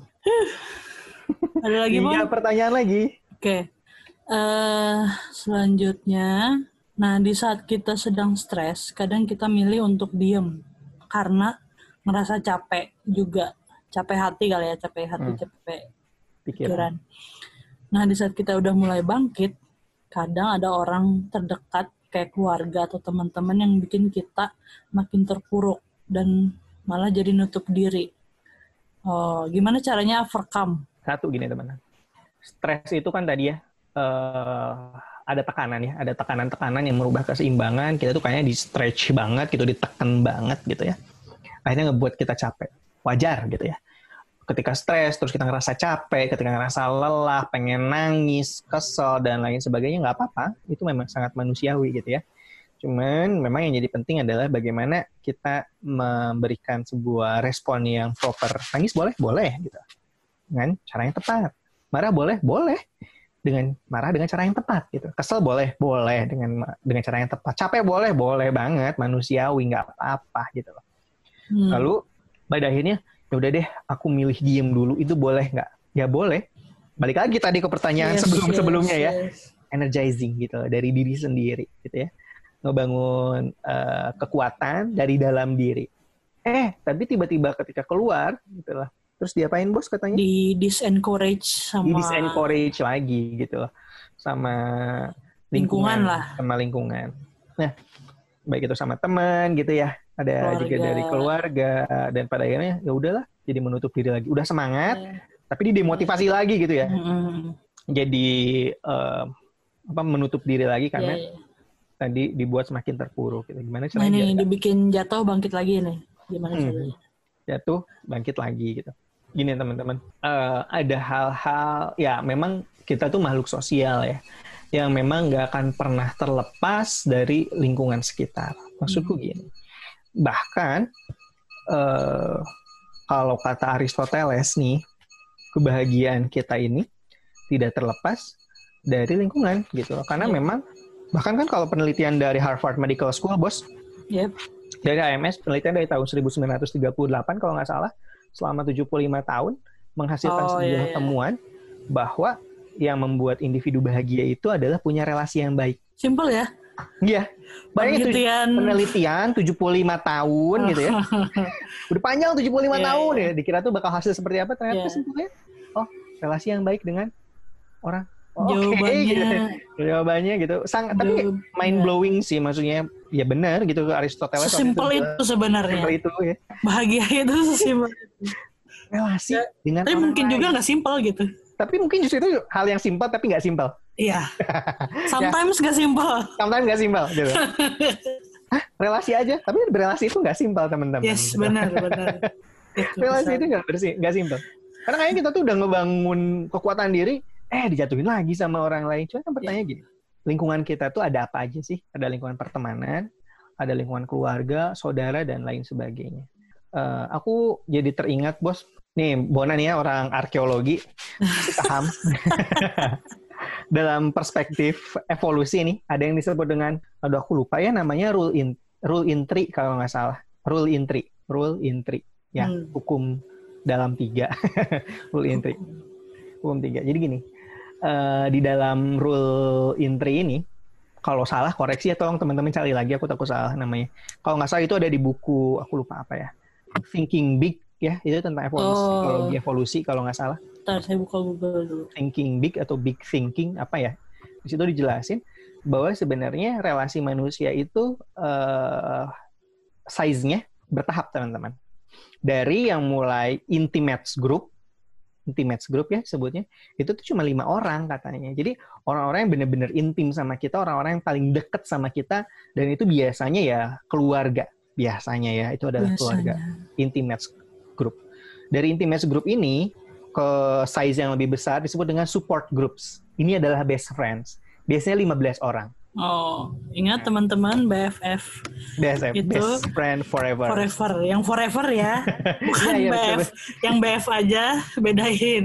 Best friend yang udah ya udah beda tempat udah gitu ya. Nah, itu FF, gitu. biasanya gitu. cenderung 15 orang ya. cenderung ya kisarannya di 15 orang gitu yeah. ya katanya gitu ya dari uh, konsepnya. Dari support group ini terus ke bands, B A N D S. B A N D S bands. ya. Jadi yang ketiga itu uh, di situ adalah uh, bands. B A N D S, B A N D S ya atau bisa disebut sebagai Mercedes Benz. Mercedes Benz. Good friends. Oh, cuman good friends. Good friends. Tapi nggak uh. cuman, karena ini 50. Jadi ya 50 oh. yang memang dekat bang, ya dekat sama kita, tapi deket. bukan yang sampai uh kayak gimana gitu. Ya dekat gitu. Good friends. Belum tentu forever tapi. Belum tentu forever. good friends, tapi good friends. Uh, iya, iya. Kenal lah ya. Nggak cuman kenal, tapi kenal dekat. Oh, udah kenal dekat. Oh, tapi iya, kan iya, kalau iya. sama yang support group dekatnya tuh banget. Terus tapi begini dulu, apakah harus 15 ya nggak harus 15, tapi biasanya di 15. Dibatas. ada yang ya. Tolong yang yang mendengar ini jangan jangan oversimplified ya. Terus tiba-tiba di sekolahnya, eh bikin grup yuk berlima belas aja biar awet. Because we are BFF katanya kan. enggak, enggak segitunya juga. Kadang ya memang cuma bertiga, berlima ya itu nggak apa-apa. Ini yeah. memang polanya ya, pola umumnya. Mm -hmm. Dari bands tadi, uh, berapa bands tuh? 15. 50 eh 50 ya? 50. 50. Nah, dari bands ini, dari 50, masuklah ke daerah community namanya. Hmm. Community 150. Inilah yang disebut dengan Dunbar Number. Oh, yang buat apa itu? Aplikasi apa itu? Pat. Pat, Pat. Dulu kalau teman-temannya ada aplikasi namanya Pat. Itu kan sebenarnya dibatasi ya. Uh, pertemanannya oh. cuma 150, itu tuh based on hmm. Dunbar. Ah, bahasanya apa sih Dunbar dan Ber? Nggak tahu lah itulah ya. Dunbar, ya. Numbers numbers gitu. Bahwa uh. manusia itu bisa berelasi secara interaksinya bagus gitu. Friend yang beneran hmm. friend itu ya 150 kata Dunbar kayak gitu. Itu aplikasi buat stalker teman ya atau mantan ya itu dari community. Habis itu ke mega bands Hmm. dari 150 naik ke 500 Ya, ya. ya. Kalau ini lebih ke Hmm. near aduh aku istilahnya lupa. Near acquaintances. Kenalan yang cukup dekat. Yang cukup dekat. Kenalan aja kenalan tapi ya dia tahu aku tahu ya udah gitu dia tahu aku tahu terus dari Kenal, situ- kenal. kenal kenal atau nggak cuman kenal deh tahu juga nggak apa-apa gitu Oh, oh. biasanya kan teman di kampus ya di fakultas tahu si Alun Tahu. nggak oh ya Tapi harus sama-sama tahu nggak? nggak harus Oh, nggak harus. Oh, iya, iya. iya. Bertepuk sebelah tangan juga bisa. bertepuk sebelah tangan juga bisa nah yang terakhir di atas tadi udah berapa sih 500 500. Nir. 500 di Nir. atas Eh, 1500 Megabands. aku lupa ya namanya apa tapi inilah disebut dengan pola relasi networkingnya itu far acquaintances Ah, iya. kayak aku sama Maudi Ayunda nih gitu ya Aduh. Wah, misalnya aku eh ngerasa dekat sama Maudi Ayunda udah ini eh, siapa lu gitu ya Semoga bisa sampai bench ya. levelnya tuh udah far acquaintances level paling tinggi udah 1500 lebih gitu kayak Bona sama Iya. JKT48 misalnya Kayak idol sama fansnya. kan, sama fansnya kayak aku Youtuber sama apa? Youtuber sama penontonnya. penontonnya kayak aku sama Obama misalnya Embo sama eh, Donald Trump Aduh, kena, kena orang jadi Donald Trump. itu tuh udah far acquaintances ya udah gitu loh Bona sama Kim Jong Un. sama Kim Jong Un. kita dalam lingkungan hidup dunia yang sama gitu tapi ya udah kita kenal dia mah ya siapa lu gitu. Ya udah di situ aja. Nah justru teman-teman tadi ya balik lagi ke pertanyaan kenapa aku mau bilang kayak gini? Kita Iya ya, pertanyaannya apa tadi? tadi yang Oh, teman iya, iya, menjatuh iya. eh, teman yang Ah. menjatuhkan. Ah. kita punya sebanyak itu teman-teman. Level pertem level networkingnya. Ya walaupun memang katakanlah ya sampai community lah ya yang sebenarnya masih banyak interaksi itu teman satu kelas itu juga kok udah misalnya atau teman di satu angkatan ya itu bisa jadi kan community juga kita tuh punya banyak sebenarnya teman sebanyak itu tapi ya memang tadi yang menjadi inmates dan support group itu memang tidak sebanyak pertemanan tapi kan bukan berarti ya kita itu tidak bisa mendapat support dari dari eh, lingkungan-lingkungan yang lain. Bisa jadi mungkin supportnya tidak di inmates, tapi bisa jadi support itu dari support group, gitu lah. Hmm. Bisa jadi support itu tidak datang dari support group, bukan dari best friends, tapi bisa jadi itu datang dari eh, community, gitu. Ada teman yang memang se- bisa ngedengerin without any judgment, gitu, nggak judgment ya, nggak menghakimi, tapi bisa ngedengerin. Ya bisa jadi support itu datang dari situ. Sing, tapi ya memang teman-teman wajar, sangat manusiawi ketika kita berfokus sama orang-orang terdekat kita. Yes. Kita menganggap bahwa aduh orang terdekat nggak support nih, orang nggak orang terdekat menjatuhkan nih Mhm. gitu. Tapi kadang jadi kayak gini sih gak sih? Eh, let's say tadi lingkup lingkup pertama dan kedua ya yang yang yang paling paling awal kita kita cari dukungannya gitu, sosial Hmm. supportnya. Ya, Tapi ketika eh, lingkaran satu atau dua itu bahkan tadi kayak kasusnya ini tidak unsupportive gitu. Hmm. Jadi kayak kadang juga jadi kayak eh, generalizing gitu. Ya yang deket aja kayak gini apalagi Ya, ya. yang nah gitu sih. Maksudnya Ya. udah udah di, jadi demotivate duluan gitu dan Ya. udah kayak bahkan mungkin karena dek karena apa circle dekat jadi jadi bikin apa ya? Jadi bikin eh, shock banget gitu. ya, Maksudnya yang deket nggak nggak nggak nggak segininya gitu. ya. Nah, Kan baik lagi tadi ya ketiga P sebenarnya gitu lah. Nah, Dan kita pun bisa mendapat support dari diri kita, kita bisa dapat support dari lingkungan-lingkungan yang lain juga sebenarnya walaupun ya kita mungkin punya ekspektasi ya, punya keinginan lingkungan-lingkungan terdekat itu mensupport gitu loh. Tapi ya mm, tadi eh, tidak selama ada lingkungan-lingkungan ada hal-hal yang memang nggak bisa kita kontrol, iya benar. nggak bisa kita kelola gitu.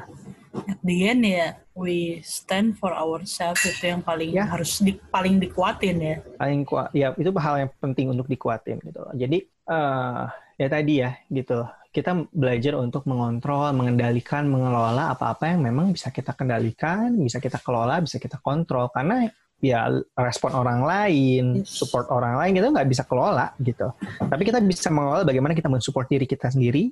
Kita bisa mengelola bagaimana kita merespon dari apa-apa yang disampaikan ke orang lain kepada kita dan kita tetap bisa mengelola diri, tetap bersikap baik, tetap berperilaku baik sama lingkungan kita gitu lah terlepas dari apa pun yang mereka lakukan. Walaupun ya genak juga ya, gondok yes. juga ya gitu lah. Itu manusiawi kok gitu. Tapi kita punya hak untuk mengelola diri kita juga gitu loh. Dan dan kita punya lingkungan yang besar kok kita punya lingkungan yang banyak gitu ya gitu yang boleh jadi kan ada juga teman-teman ya aduh kayaknya aku belum bisa cerita sama support group bahkan atau bahkan sama intim in, inmates hmm. gitu ya hmm. ya udah aku datang ke psikolog gitu aku datang ke psikiater aku datang ke konselor aku datang hmm. ke coach gitu aku datang ke guru gitu kan malah yang bisa yang dianggap bisa mendengarkan kita yang bisa dianggap mensupport kita kan ya gitu ya banyak caranya gitu hmm. oke okay. dua lagi bos dua lagi gitu enggak tiga lagi Oh iya, 13. 13. Ya, Bapak. Saya ada ke bawah, Pak. Iya. Oke, okay, next. Hmm, uh, ada latihannya nggak sih untuk bisa acceptance untuk bisa ini acceptance diri sendiri atau yeah. self acceptance ya karena atau mungkin acceptance dengan cara dengan apa acceptance-nya dilakukan secara sendiri mungkin ya iya iya Hah? iya iya acceptance sendiri nah, karena rasa-rasanya realita yang dibuat ah? sama pikiran muncul sendiri. Oh, karena ada realita yang dibuat sama pikiran yang muncul sendiri. Misal ketika chat di grup pertemanan, tapi gak dijawab, padahal biasanya dijawab. Oh, terus ada pikiran yang muncul jangan-jangan ini, jangan-jangan itu, padahal bisa aja teman-teman di grup itu tuh lagi emang lagi sibuk gitu. Oh, hmm. ya ya ya ya. Nah, ada jawabannya. Silahkan teman-teman nanti buka Spotify yang Mbak Sasa tuh ah. judulnya Mensyukuri Bumi. Itu lengkap caranya kayak gimana ya. Jadi biar saya nggak yeah. ngulang lagi. Jadi teman-teman silakan buka Spotify judulnya Mensyukuri Bumi. Itu sama Mbak Sasa kelas Powo juga. Itu tentang mindfulness salah satu oh. cara untuk proses acceptance gitu. gitu ya. Oh, kelas kedua ya? Oh, kelas ketiga. Oh iya benar, ketiga. Oh, kelas itu ya, ketiga. Itu jawabannya. Okay. Padahal tadi jawabnya gitu aja, ada di Power. Jawaban benar-benar. benar iya ya. Aduh. Baik, jawaban yang sangat brilian sekali. Terima kasih, Kang.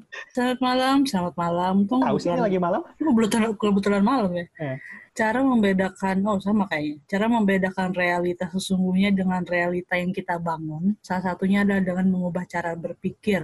Nah, hmm. mindset. Hmm. Namun, gimana kalau orang tersebut memiliki trauma terhadap peristiwa yang sedang terjadi dan menurutnya itu mengancam.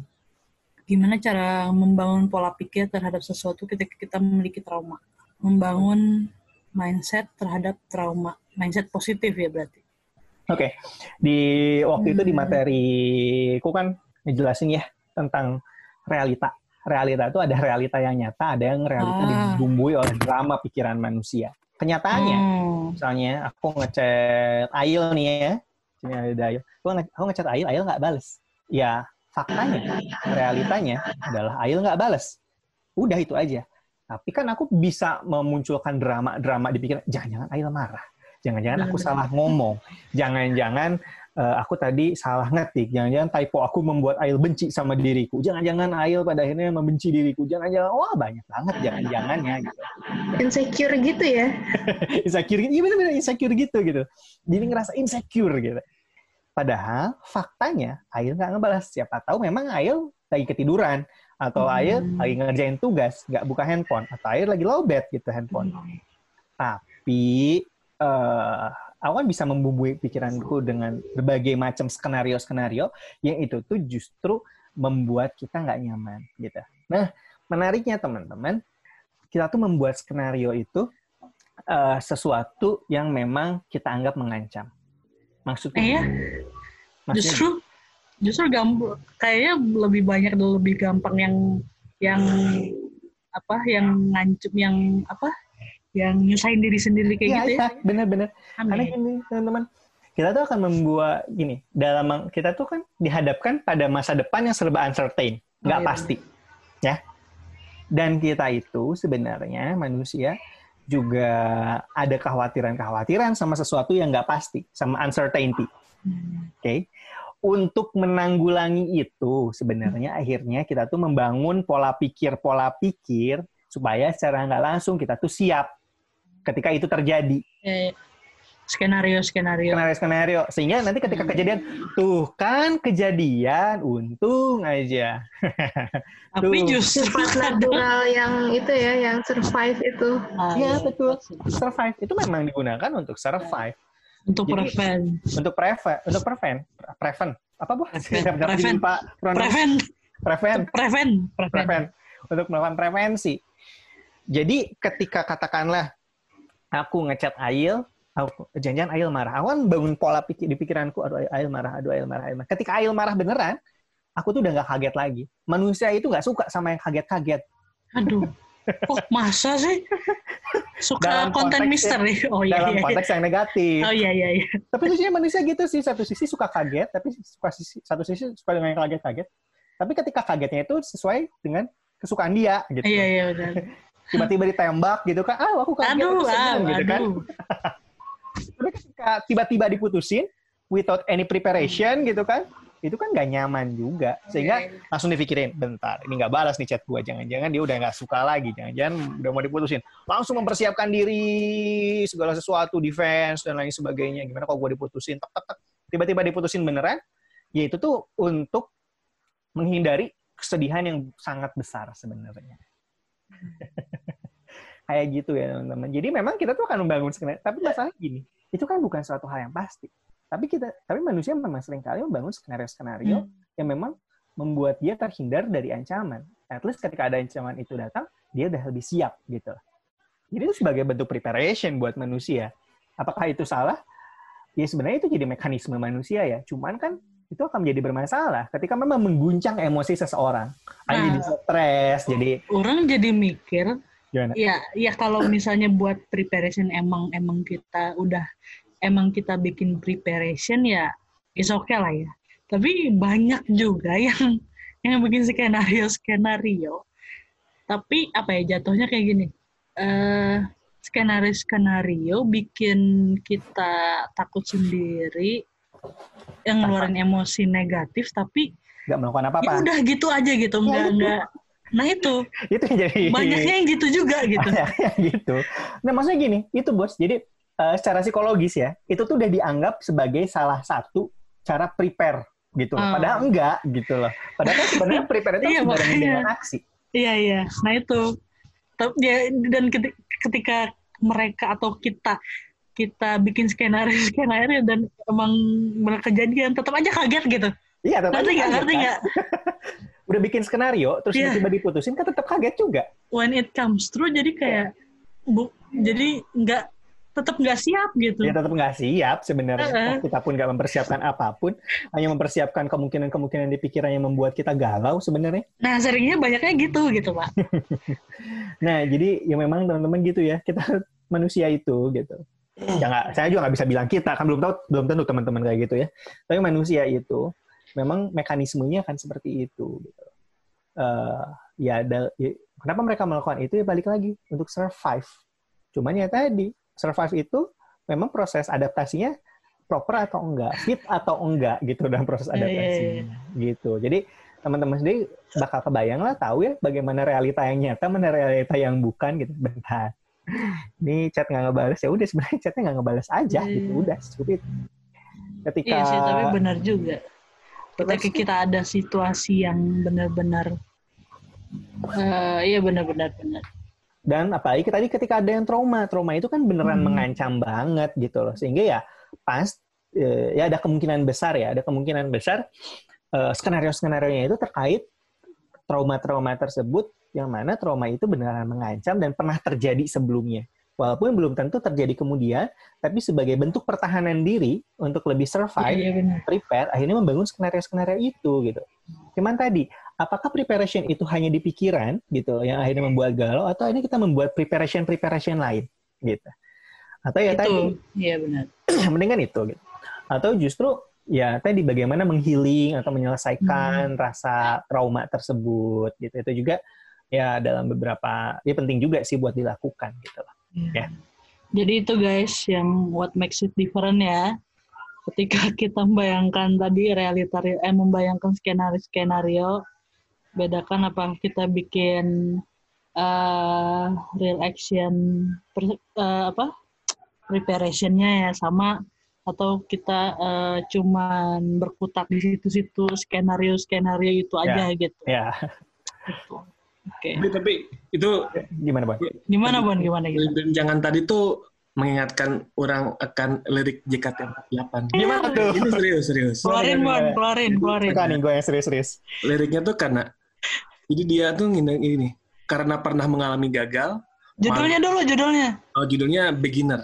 Oh beginner, in your position gitu. Gimana, Bang? Gimana, Bang? Terus nah, liriknya tuh gini, karena pernah mengalami gagal, malu dan terluka, menjadi trauma, karena tidak ingin merasakan lagi, orang dewasa pun menjadi makin bijak. Ah, Edan, betul, edan, betul, betul, edan, betul. edan. Makin bijak ketika memang kita mempersiapkan segala sesuatunya dengan cara yang tepat, gitu ya. Aduh, jadi ingat mantan gitu ya. Gimana Ail? Eh, ini nggak ada batas waktu kok. Bisa mau cerita atau Menarik gimana? ya. Itu gimana ya kalau misalnya trauma, tapi eh, dalam hal relasi Hmm. nih. Nah, si apa ya eh, orangnya itu, maksudnya bukan kitanya. Oh iya benar-benar. Dalam relasi nih, si orangnya itu punya peran nggak sih dalam supaya kita teh kalau bikin apa tadi namanya ancang-ancang apa sih? Preparation. Oh iya preparation itu tuh nggak sekedar eh, apa ya ancang-ancang doang tapi ada action. Nah itu kan kalau misalnya kita tidak ada nih, nah gimana sih peran lawannya gitu, peran Siap. orangnya gitu. Siap Ail. Terima kasih Ail. Gimana Pak? Tambahan pertanyaan ya. Sekarang gini, balik lagi tadi Il, bahwa nah teman-teman yang balik lagi bahwa ada sesuatu yang memang bisa kita kendalikan, ada yang bisa kita kelola, ada sesuatu yang nggak bisa kita kelola. Respon orang, perilaku orang, itu tuh sesuatu hal yang nggak bisa kita kelola sebenarnya. Tapi manusia kadang berekspektasi pengen mengubah orang lain. Manusia kadang berekspektasi ingin membuat orang lain perilakunya sesuai dengan keinginan kita Memodifikasi perilaku orang. memodifikasi perilaku orang lain gitu loh. Padahal orang lain punya preferensi masing-masing dan lain sebagainya. Kita udah berusaha nih dan lain sebagainya, tapi tidak berubah juga gitu. Ya memang itu sesuatu yang di luar kontrol kita. Sehingga memang menjadi penting buat kita adalah justru mengelola sesuatu yang memang bisa kita kelola gitu loh. Apa yang Hmm. dikelola ekspektasi kita gitu loh. Hmm. Apa yang dikelola emosi kita, apa yang dikelola pikiran kita gitu. Apa yang dikelola mimpi-mimpi kita Jangan-jangan ketika kita memimpikan sesuatu dan itu memang sudah fix tidak akan terjadi ya karena satu dan lain hal, berarti kan kita eh, melakukan pivot-pivot tertentu, mengubah bisa jadi eh, mengembangkan mimpi ke arah lain, mengembangkan visi ke arah lain, atau ya hal-hal seperti itu. gitu. Karena kadang kita lupa ya eh, ide apa yang jadi ideal kita itu belum tentu juga adalah eh, idealnya orang lain gitu. Betul, Itu betul. yang kadang. Jadi ya kadang juga ada yang eh, kita kekeh bahwa apa yang kita katakan dan ingin orang kita ingin orang lain gitu tuh bener gitu. Iya, betul, betul. Oke. Dan itu kita pernah punya pengalaman buruk gitu ya sama orang itu gitu misalnya. Iya, iya, iya, iya. Justru kan eh, gini, ketika kita bicara pengalaman buruk sama orang itu gitu atau pengalaman buruk sama seseorang. Sekarang gini, apakah memang relasinya itu atau masih kondisi relasinya udah se- sekarang seperti apa gitu. Ya kan? Itu kan kondisi relasi yang sekarang juga misalnya masih dengan orang yang sama nih, kondisi relasi yang sekarang juga kan memang ya sedikit banyak ada pengaruhnya dari pengalaman-pengalaman sebelumnya gitu juga mungkin kan ada Hmm. insecurity insecurity gitu gimana ya kalau seandainya kayak dulu lagi gitu gimana Bekas ya selalu ada. bekas mah kan selalu ada kayak jerawat saya juga ini tiba-tiba ada Nah, bekas tapi ya. gimana kita menyikapinya? Ya, jadi jadi lesson atau jadi eh, tadi sebagai hal yang trauma gitu. ya ya tapi ya memang challenging sih ya apalagi kalau ketika kita memang menganggap itu sebagai sebuah trauma gitu loh dan eh, membuat kita nggak nyaman gitu sih ya teman-teman ya Eh, ya yang trauma-trauma itu memang membuat kita prepare Ter- tapi ya tadi apakah kita preparation beneran atau memang kita membangun skenario aja besok Iya. ujian ya prepare-nya adalah belajar. Nggak cuman berpikir bahwa gimana kalau nilai gue jelek, gimana kalau besok kebagian di depan, gimana kalau pengawasnya duduk sebelah gue, gimana kalau seandainya, oh banyak gimana ya gitu. Tapi tidak melakukan prepare apa pun gitu. Apa pun. Strategi belajar strategi nyontek Ini kalau bos gini, oke besok orang duduk di belakang. ah tak eta pisan mantap Setidaknya udah ada strategi gitu. ya nggak bon squad squad Gila. barisan belakang balik ke belakang itu ya ujian. Tapi kadang preparation itu gagal juga. Gagal juga. Iya iya benar benar benar. Itu penuh gitu. Oh ya udah. Ya itu penting juga adjustment dan agility kita ketika memang preparation preparation kita itu iya eh, tidak sesuai dengan harapan kita gitu. iya agility masalahnya di situasi tersebut tidak bisa agile ya bon Wah, Ajal dong. Harus kudu. Aduh, ish gitu. Kan Mona bisa berpikir gini, oh nggak apa-apa di depan, tapi sebelah si Alwin gitu kan ya. Aduh Betul. Agile itu namanya. Bos. Kalau Om Bos nggak apa-apa depan, tapi sebelah Dani gitu kan. Itu gimana agile. situasi kelas ya bon Gimana situasi Iya. kelas. siapa yang ngawas Gitu. Oke, the last Oke, question. oke Oke, the last Airbender. eh, saat kita stres, jadi di saat kita stres atau dapat masalah, kebanyakan orang itu lebih cenderung menghadapi, melupakan, melarikan diri, atau yang lain. Nah, Banyak. banyak Benar. Kebanyakan jumlahnya nggak bisa. Aku juga nggak tahu sih kebanyakan Iya. kayak gimana. Tapi ada yang menghadapi ada, ada, Ada. yang melupakan ada, Ada. yang melarikan diri ada, Ada, yang lainnya ada, ada, ada. Jadi ada semua, ada, semua. ada. Ada yang nggak ada kan ada semua deh gitu. Ada yang Nah. fight, ada yang flight, ada yang Ada. denial, ada yang menyangka, ada yang mencoba bikin strategi, ada semua. Banyak, banyak. Berapa Pasti. banyak lebih dari dua? Pasti ada kok teh atau Kang. Ya, ya. Udah, udah ini. Udah beres capek bos. Oke siap. Oh iya, tapi satu satu hal takut aku lupa teman-teman. Kalau ngomongin relasi tadi ya gitu. Ya memang apalagi kalau relasinya udah relasi serius ya, udah dalam pernikahan misalnya yang memang sudah terikat. Ya mungkin teman-teman yang menuju ke pernikahan juga gitu ya. Hmm. Eh, tadi ya terkait dengan preparation dan lain sebagainya. Ya tadi walaupun kita diskusi bahwa ada sesuatu di luar diri kita yang nggak bisa kendalikan, iya, tapi bukan berarti kita tidak mengkomunikasikannya dengan pasangan, gitu lah Hmm, ya benar. asertif terhadap pasangan. Asertif itu apa sih? Kita mengemukakan pikiran kita, mengemukakan perasaan kita dengan cara yang baik di waktu yang tepat kepada pasangan kita mengenai apa sih yang sebenarnya ada di pikiran kita, apa yang di hati kita gitu. Nah, itu kan jadi salah satu usaha kita sebenarnya untuk tetap menjaga relasi atau hubungan ini eh, tetap di jalur yang baik. Nah, buat teman-teman untuk selengkapnya bisa nonton Duluan. aksara podcast series Relationship Starter Pack itu bersama Prof Sawitri kita ngebahas relationship dari A sampai Z. Kita bicara tentang relationship goals, kita bicara tentang bucin, tapi bukan hanya dalam nuansa romantis, tapi juga sebenarnya ini dalam berelasi kita Every Dengan- relationship, ya every single of relationship sebenarnya mau itu dengan teman, applied dengan pekerjaan, applied dengan orang Keluarga. tua, keluarga, pasangan. Jadi boleh teman-teman silakan buka di YouTube-nya makna aksara. Di situ bisa eh, teman-teman lihat di relationship series. Bicara tentang relasi lebih detail. Hati-hati, jangan-jangan teman-teman cuma terjebak di attraction selama Hmm. bertahun-tahun ya. Makanya apa sih attraction? Dengerin aksara.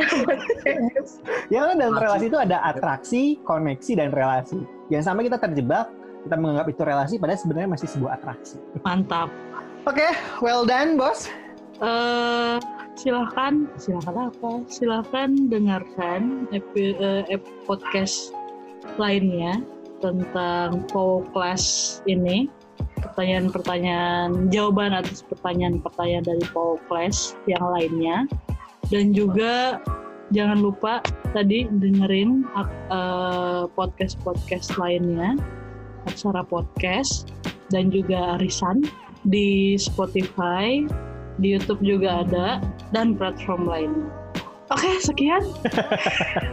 Oke, Terima terima kasih. teman-teman. Jangan lupa bisa dicek nanti di Spotify. Siap, siap.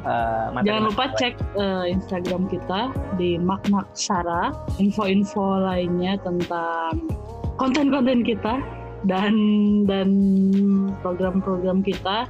Dan terima kasih kepada yang sudah mendengarkan dan kepada yang sudah berpartisipasi. Terima kasih kepada Bapak Alwin. Oke, sama-sama. terima kasih kepada Bapak Bona. Eh sekian terima kasih. Aduh banyak terima kasihnya ini banyak. Sampai ketemu lagi. Dadah